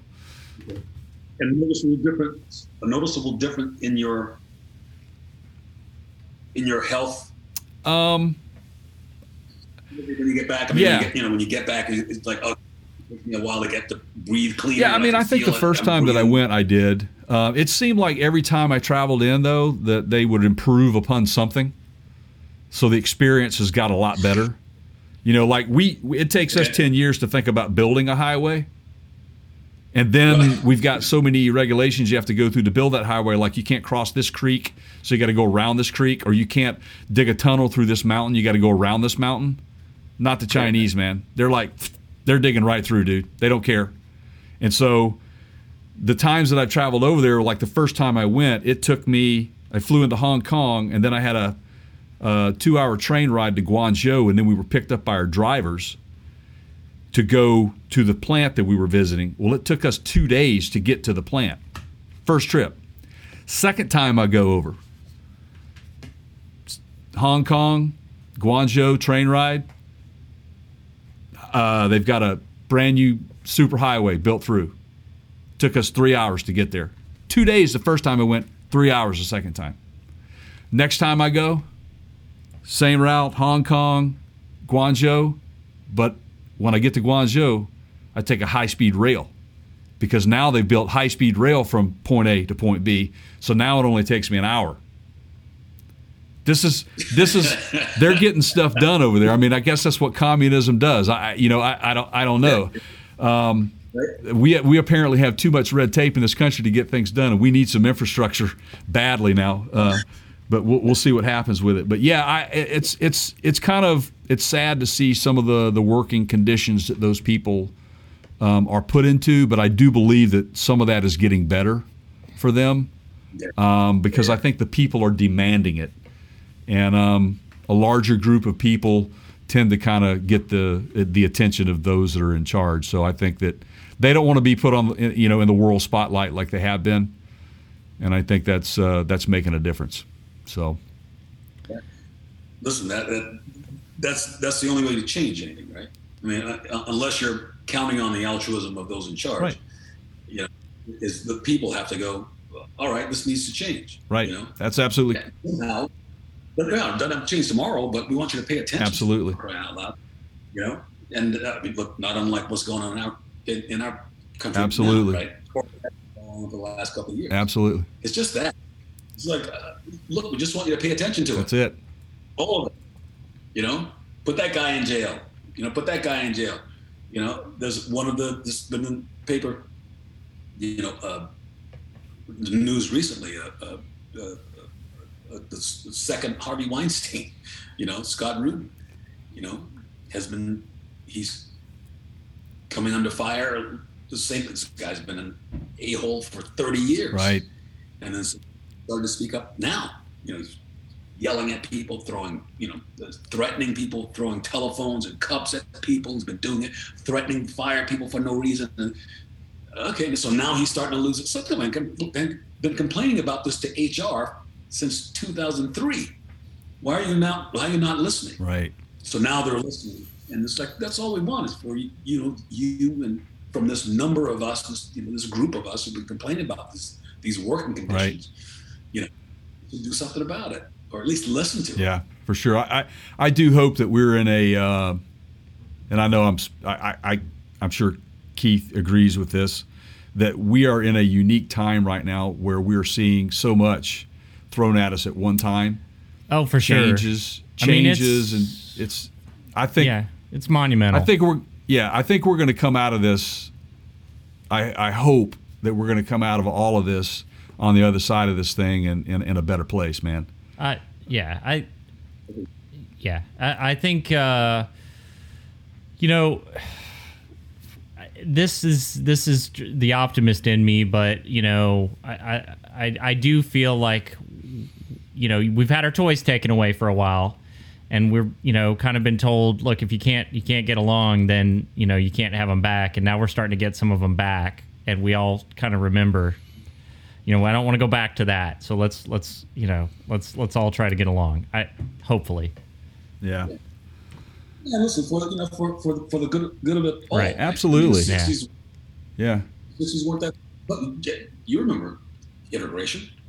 I mean, even when I talk about it, it sounds like sounds like we're a hundred years. Yeah, old. Well, I mean, you you look, man. I mean, you, you hit on it just moments ago when we were talking about the, the Palmetto Theater. I mean, look at look at how far we've come since then. I mean, you know, when you brought that up, it's like, oh wow, that's right, man. You know, and It's uh, what's weird to me though is that we still are in the same place in a lot of that those aspects of what we were encountering back then, which is sad because there's been so yeah, yeah, much yeah. time go by that something that should have been fixed and should have been righted is still not completely righted, and we've got a lot of work to do together, man. We really do. Yeah, listen, it's just it's all just conversation. You know, when you know my. colleagues and I talk about it. I guess I can call them colleagues, or friends, or acquaintances here. We talk about it from you know from all the from the from the, the spectrum of the right. rainbow, right? It's all right. It's it's just have the conversation, right? And it's what has happened, at least in my lifetime, I, that I've noticed, because part of my job, if not my my entire job, is to observe the is observe humanity, mm. and then you know turn it into a, build a character out of it. And, You know, turn it into something, uh, is we we talked about it. Listen, listen, the fifties and sixties were no joke about that, right? I mean, it was harsh conversations and rocks and dogs and all of it that went in. It was just a lot of people aren't here anymore who were standing up for that thing, you know, or, or those, you know, those basic rights, the, this basic civil rights, just to be civil. Right. You know, nothing above that, just civil. To each other. So they went through all of that, and then I think what happened, and you know, and as we went, in, you know, you and I went to grade school and going into high school, all of us we going to grade school, going to high school, is at some point we went, so we're good now, right? I mean, we got the Jeffersons, we got Good Times, we got the Cosby, we're all good, right? Yeah, let's stop talking yeah. about it. You know? And you stop doing it. I, I remember, I. I, I, I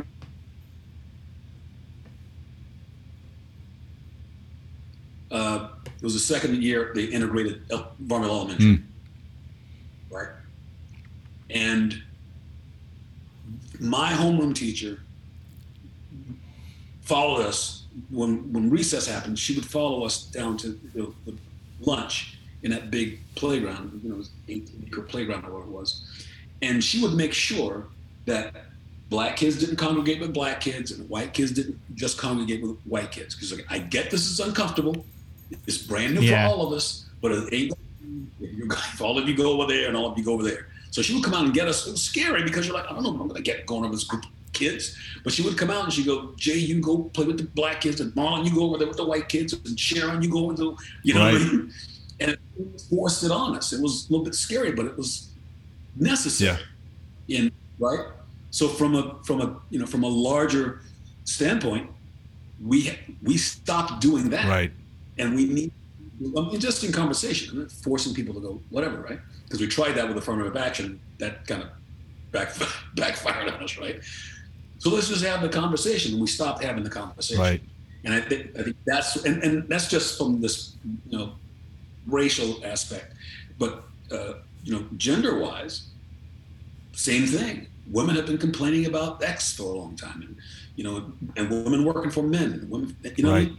It's all happening. People been t- so now we've been list- now we're at a place where it's happening on a, on such a scale in, enough globally that people are listening, and and that for me is the is the better other side. Right. Yeah. Right. Yeah. To to be having that. Yeah. To be having that conversation on a larger scale, you know, to where we yeah. can all get behind it, you know, and that's that's what it'll take. I do believe that, man, and yeah. you know, the U S is. Everybody looks at us and what we're doing. I mean, that's what democracy is yeah. all about. Everybody wants democracy, and, and and you know, we're the ones that they look at. And if they see us having problems, that stands out. And then, you know, there's a, there's a lot of things that have happened in this past year that I think has brought the world so much closer together. You know, the the pandemic as a whole. I mean, look at what's happening in India right now. I mean. Those they India is what we were six months ago right now, but they don't have the infrastructure to mm-hmm. handle it even like we had, and we were in trouble.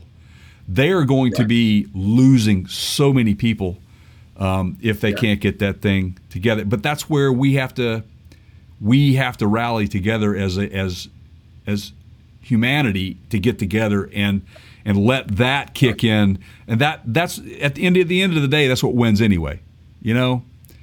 It is. And so, yeah, we we've got some trying times, I'm sure, ahead of us.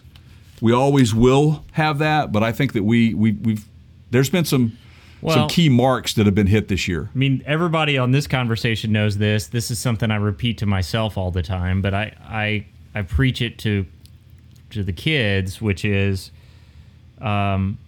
you know, my best learnings in life come from failures. Like that, that, that stuff that went well for me and I aced it. Nah, I, I didn't really learn much, right. But you know, this is an opportunity from failure. And I, and I feel like that sometimes is our best teacher. It's, it just sucks that it has to be at some cost, you know, that, uh, you can't, that is irreversible, but, right. but yeah, the optimist in me says, let's take this. And I, I think people are more willing to to learn because of these bad situations that have happened.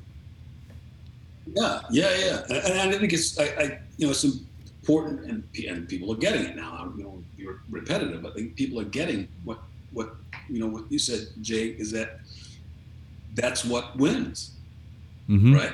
It's just it's, this collective thing wins. I listened to to, uh, to uh, Neil deGrasse Tyson. A lot. I'm oh yeah, absolutely, yes. He's just, just, you know, I mean, he is what he is. He's like, you know, he's the he's the go-to astrophysicist. He's a celebrity astrophysicist, of which I mean, there, there are a lot of astrophysicists, but he's the right. He's the celebrity guy we got now. Like there are a lot of uh, uh, there are a lot of Doctor Fauci's, but Doctor yeah. Fauci is the guy who's on the right. list. Uh, but I will say he is a guy who understands. Obviously, one understands his his field. But also understands how it relates to to everything else in life, mm-hmm. right? It, it, it, down to our humanity, right. you know, and can explain it so simple or so simply that it's it's, it's easy, it's easily digested, and that's why I love listening to him. And his, you know, his boiling down of the universe and and, and our the, the lack of our differences is that there are four. Com- most most common elements in the universe, and there's four of them, right? It's hydrogen, nitrogen, oxygen, and and carbon, and those are found everywhere. There's a most common everywhere on Earth and everywhere in the universe. Right. So not only are we, not only are, is the universe within us, but we are in the universe. So we're all connected. Right. And that's the truth, right? That's just, absolutely. That's, those are facts. This isn't my idea. Right. You know, this is, you know, being, being totally optimistic and saying, you know, I think we should all be, you know, just get along, man. No, we are. Right. Yeah. You know? It's in our nature. Yeah. Yeah. I love, yeah. So- yeah. I, uh, I always enjoy him coming. I, I, I watch Bill Maher, and he comes on Bill Maher quite a bit. And, yes. um, yes. that's always an interesting conversation between he and Bill. Um, but I, I love, yes. I love listening to him, man. Such a, two of the smartest people in our, in our current time, I believe. Yeah. Those guys, two of the smartest people. Um, you know? You like big trucks? I had a big truck. You have a big truck? Speaking of odd segues. wait, wait, wait. Hold on a second. You have a, yeah, but you don't mean like you have a monster truck. You have a truck. You just have a, yeah. Me? No, no, no. I, I don't, I don't have one now. I have, hang on a second. Can you see that? Oh, there it is. Oh, that's oh, a man. Is that, that a Bronco? Bronco? Yeah, that's me in nineteen eighty-two when I was in flight school. I'll be darned, man. Nice. Do you still have it? No, I, I got rid of it. It just gassed guzzler. I took it to Germany. I'll though. be darned. Oh, I'm sure they loved you over there in that thing, man. It has Southern comfort right across the back. Oh, that's perfect. That's yeah. awesome. Well, the reason why I asked that, man, is like, but don't you just find that the, the trucks are just way too oversized these days? Yeah. Yeah. Yeah. We. Like yeah, and, and we we have found what's going on, and it, it, this is one of those I hate to tell you, told you so moments. Can, can, can I have that, Keith, real quick? Oh, you mean Bert? I hate to say I told you so. There, there you go. go. Um, Sm- Smokey and the Bandit, man, love that movie. Anyway, I th- was that from Smokey and the Bandit? Or was that it, Gator? Yes, no, that was Smokey and the Bandit. Smokey and the Bandit. Okay, Gator was filmed, by the way. Portions of that was filmed down in Beaufort, Marlon. I don't know if you knew that or not. And my uncle was chief of police of Port Royal at the time. Looks just like okay. Burt Reynolds. He got mistaken for him the entire time they were they were shooting the film there. Yeah, okay. yeah. So, but any anyway, um, big trucks. Big. Where are big you going trucks. with this big trucks thing? I'm going with this. Yeah. So we we um, but you remember like the the small like um, uh, like the Chevy Loves. Um, yeah. the, the little pickup, the compact trucks, well, they just kind of disappeared, right? And then all of a sudden, you know, yeah. then we had Ford Ranger made a comeback, and it was kind of a compact truck, and then it kind of disappeared too. But now you look at a new Ford Ranger, and it's it's bigger than what it was. So it's in a new class. So uh, I don't know if you knew this or not, but now Hyundai has released uh, or revealed their new pickup truck. Do you believe that? Hyundai. So Hyundai is uh, they just released the um, they revealed the Santa Cruz, and basically it's look it's see a look uni- at his look at his look at I'm looking at his this is the same exact response I had. Okay, yeah, yeah, okay, okay. Yeah, Go, so yeah. so it's a it's a unibody. It's basically built on the uh, Tucson platform. So and it it's an S U V with a bed is all. Remember it. So the it's Subaru a compact Brat? Truck. Remember the the like late seventies, early eighties Subaru Brat. Okay, yeah. so so think that kind of size, right? Yeah. Like probably smaller than an El Camino. There's rumors that Ford is going to do. This is crazy, but there's some there's some fact behind this. The Maverick is about to return as a compact truck. Yeah. See, yeah. look, same same response. See? Yeah. See, yeah. Yeah. yeah. So, right. So the Ford Maverick, as we all knew, was a car. So this is about to become a, a segment. It's about think. to become yeah. a yeah. Yeah, so I, I learned to drive. I learned to drive a car in my mother's dark green. Uh, oh my Maverick. gosh! Yeah, standard shift on the yeah. on the, the gear shift. Three on the, on the tree, I, man. I yeah. took my driver's test oh, yeah. in a Maverick. It was gold. It was a four door. It did not have power brakes, so it was like, you know, just. Oh yeah, all stand could, on it. Yeah, to hold to stand on the brakes. Yeah, but no. Maverick is an S U V. It'll be a truck. It'll be yeah. a compact truck. Ford's set to re- reveal it soon. We'll keep you in the loop. I said, why are you rebooting Head of the Class? Because we're out of we're creatively out of ideas. We're out of I, ideas. I, yeah. Paula Paula Poundstone said this once. You know Paula Poundstone, the comedian. Yeah, yeah. She she she always asks. She says always ask kids. You know why people are asking kids what do they want to be when they grow up? Because we're running out of ideas. You know. So that that's it. So yeah, it's it's um I. I I brought us into this because I didn't know if you were a, a, a truck owner or not, or do you see a lot of big, huge trucks running around where you live? Yeah. And and what for what purpose? You know, compensation.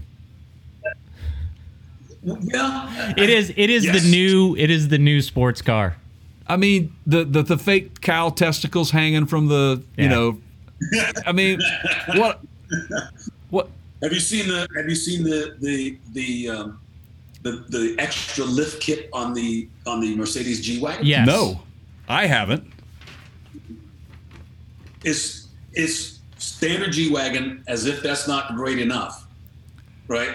You put a four six inch lift kit on it, with you know with twelve inch whatever on it, and it's like, dude, what? Why? Why? Here, hang if on one second. I just got. I got handed some homework, but I have an opportunity here. Come here. Now, he won't be able to hear you guys, but have you seen the G... He, lo- he loves G-Wagons. Have you seen the G-Wagon with the lift kit on it? I have not. Do you think that'd be cool? Probably. There you go. That's an eleven-year-old. That's why they're That's doing why. it, man. That's why. Yeah. That's there you why. go. That's fantastic. So, yeah, I have seen a lot of them out here, which is just weird because you're, you're yeah, here. It's, it's just it's out of place. Um, the, the, the um, I, I blame I blame a lot of stuff on the, I blame a lot of stuff on the, the the the ideology of the of this generation. It's not it's not just this generation. It's the generation after us and the generation mm-hmm. after that. They don't have an identity, right? They didn't have a thing to identify them. It's like we had, what we have to stand on is we went through the civil rights movement, we went through the, the anti-Vietnam movement, we went through the gay rights movement, the women's rights movement, you know, we went through the the rock revolution, right? The, the, the, the acceleration of industrialization after we landed on the moon. We had a lot of stuff that we could call ours. They don't have any of that. Right. You know what right. I mean? So they're trying to find a thing so they can go, yeah. So it's like, I'm the generation that bought the one hundred thousand dollars car and put the eight-inch lift kit on it. That's what we Yeah. Okay. Yeah. You can have yeah, that. it's a, it's an interesting thing to see, and it just seems like they won't stop with, you know, getting bigger and bigger and bigger. It's But it's a, it's a viable market, and, you know, it's something that Keith and I were very aware of. That's a huge when market. We were at no, SEMA, no pun intended. Yeah. SEMA back in twenty nineteen, and um the SEMA show was nothing but that stuff, lift oh, kits and yeah. off-roading and all that. And that's, and they're just selling this stuff like it's candy, man. And they are getting top dollar for this stuff. It's uh, it's a big deal, you know, upgrading. What is that truck? I don't remember. I don't remember when it came out, and I haven't seen one lately. But it looked. I mean, you guys will know. This is. I think I first saw it maybe four, five, six years ago. It's the. It's the. regular consumer truck, but it looks like uh, a semi. Ah, That's I know what you're talking about. Uh, yeah, yeah, yeah. And I, we used to see a lot of the like uh, Titans football players and stuff with them that were all tricked yeah, out. W- yeah. Uh, uh, what was his name? Um, Haynesworth. Yep. Yep. The, had one. the yep. Uh, defensive lineman had one. It was an F seven hundred yep. truck, and yep. it's absurd. It's just, I mean, it's just, I saw that guy driving that thing, man. On Albert Haynesworth was who it was. He That's was right. a, he was he graduated from University of Tennessee. He was a, he was just an awesome lineman, defensive lineman. Um, but everything big, man. He had everything big, and I saw him driving that thing down a two-lane highway, and it's it's Old Hickory Boulevard between uh, Brentwood, Tennessee, and uh, Bellevue. And Keith knows that road very well. It is so small. I mean, this guy was like he should have had a wide load sticker on the front of it. You know, so people would get out of the way because, right. I mean, it was it was literally the size of a yeah. semi truck, um, and they still make those. I mean, they're still they're they sell a heck out of them, man. Yeah, they do. Yeah. What's the purpose of that truck? See, that's yeah. for me. That's a thing. That's a novelty thing. It's like hauler. Just, yeah. Just just what, a hauler. Because, yeah. you know, like cattle hauler or horse hauler or or equipment hauler. Or they will um, they will do what's called a uh, super C. They will build it into an R V body. Yep. And that's your front end because it can pull a, a big, heavy R V. Right. So a lot of your race teams will use yep. those. Yeah. You like you'll see a lot of them in NASCAR and, yeah. or, or Indy, the Indy yep. Racing yep. League. Which, by the way, Keith, we should have been at the Indy race in Saint Petersburg this past weekend. We got to, wow. we got to, hey, we need, hey, audience, please support us because we need to get to these races. Was you it? Know? So, what's that? Right, sorry.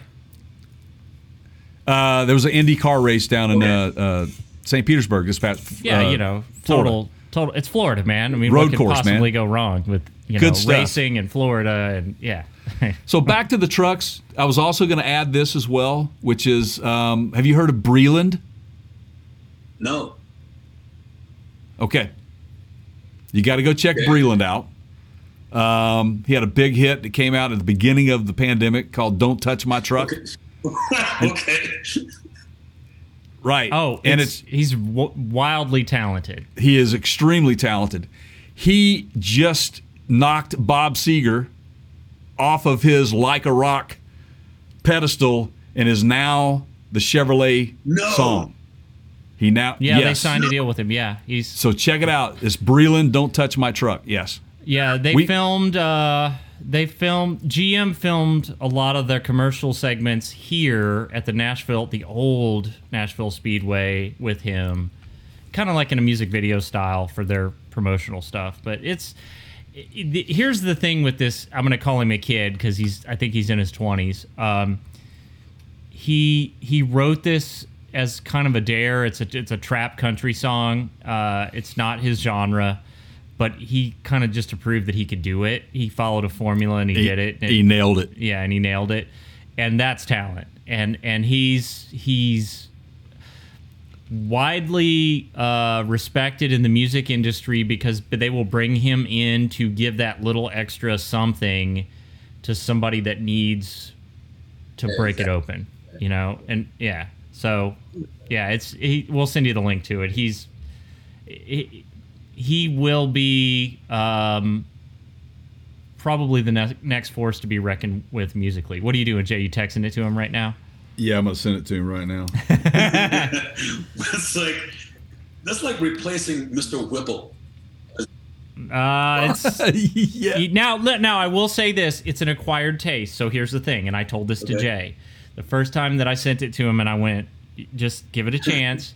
It's uh, it's gonna be unsettling. You're gonna be like, what is this? You will find yourself humming it and singing it, okay. like okay. you know."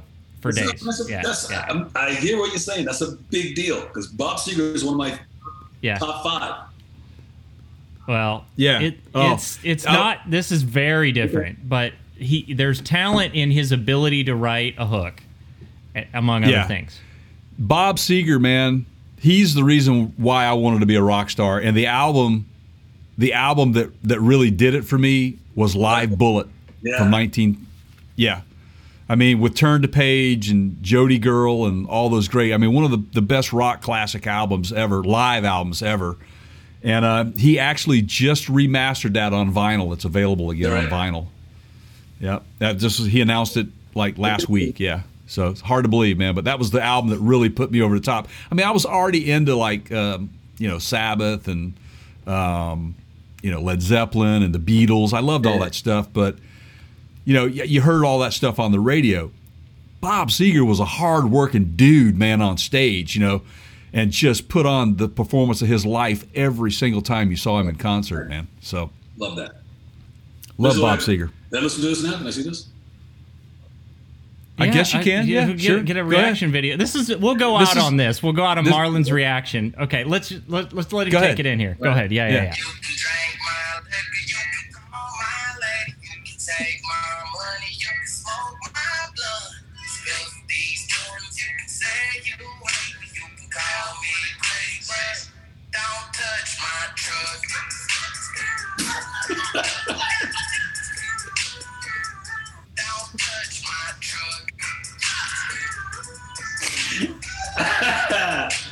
Uh, uh,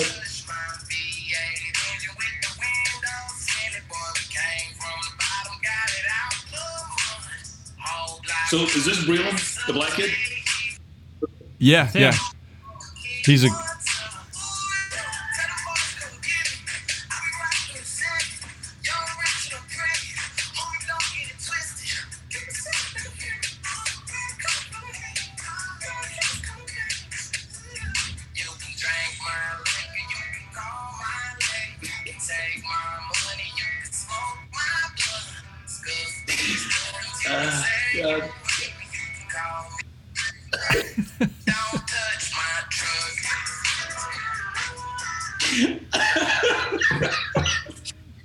So there you go, man. Now, let it... That's why we're selling trucks. Give it, but I'm telling you, give it twenty-four hours, and then it's... And you're going to you're gonna come oh back to gosh, it. That's funny.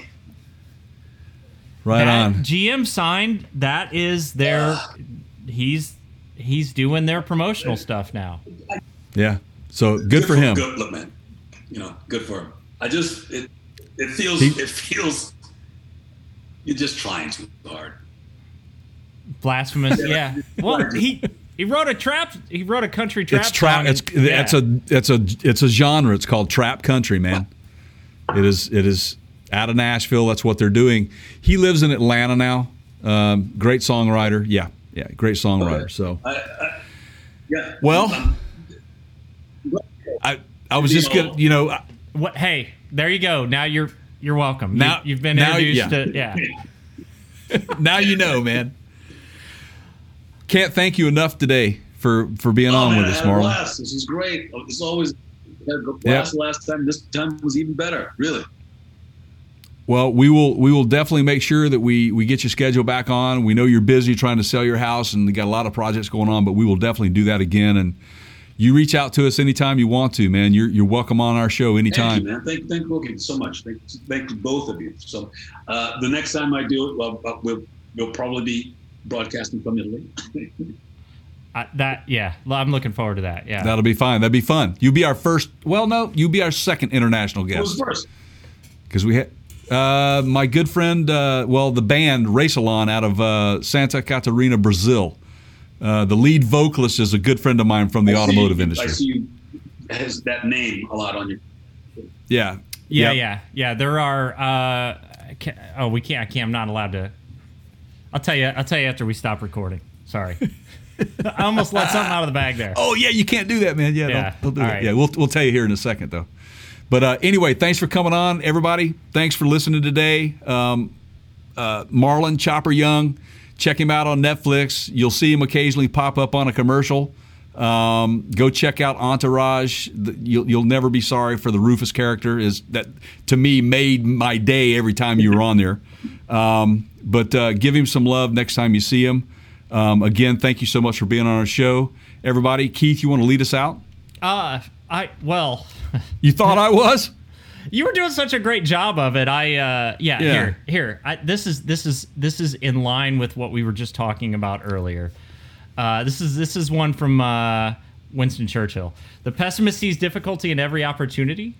The optimist sees opportunity in every difficulty. Ooh, very good. There you go. Thanks a lot, everybody.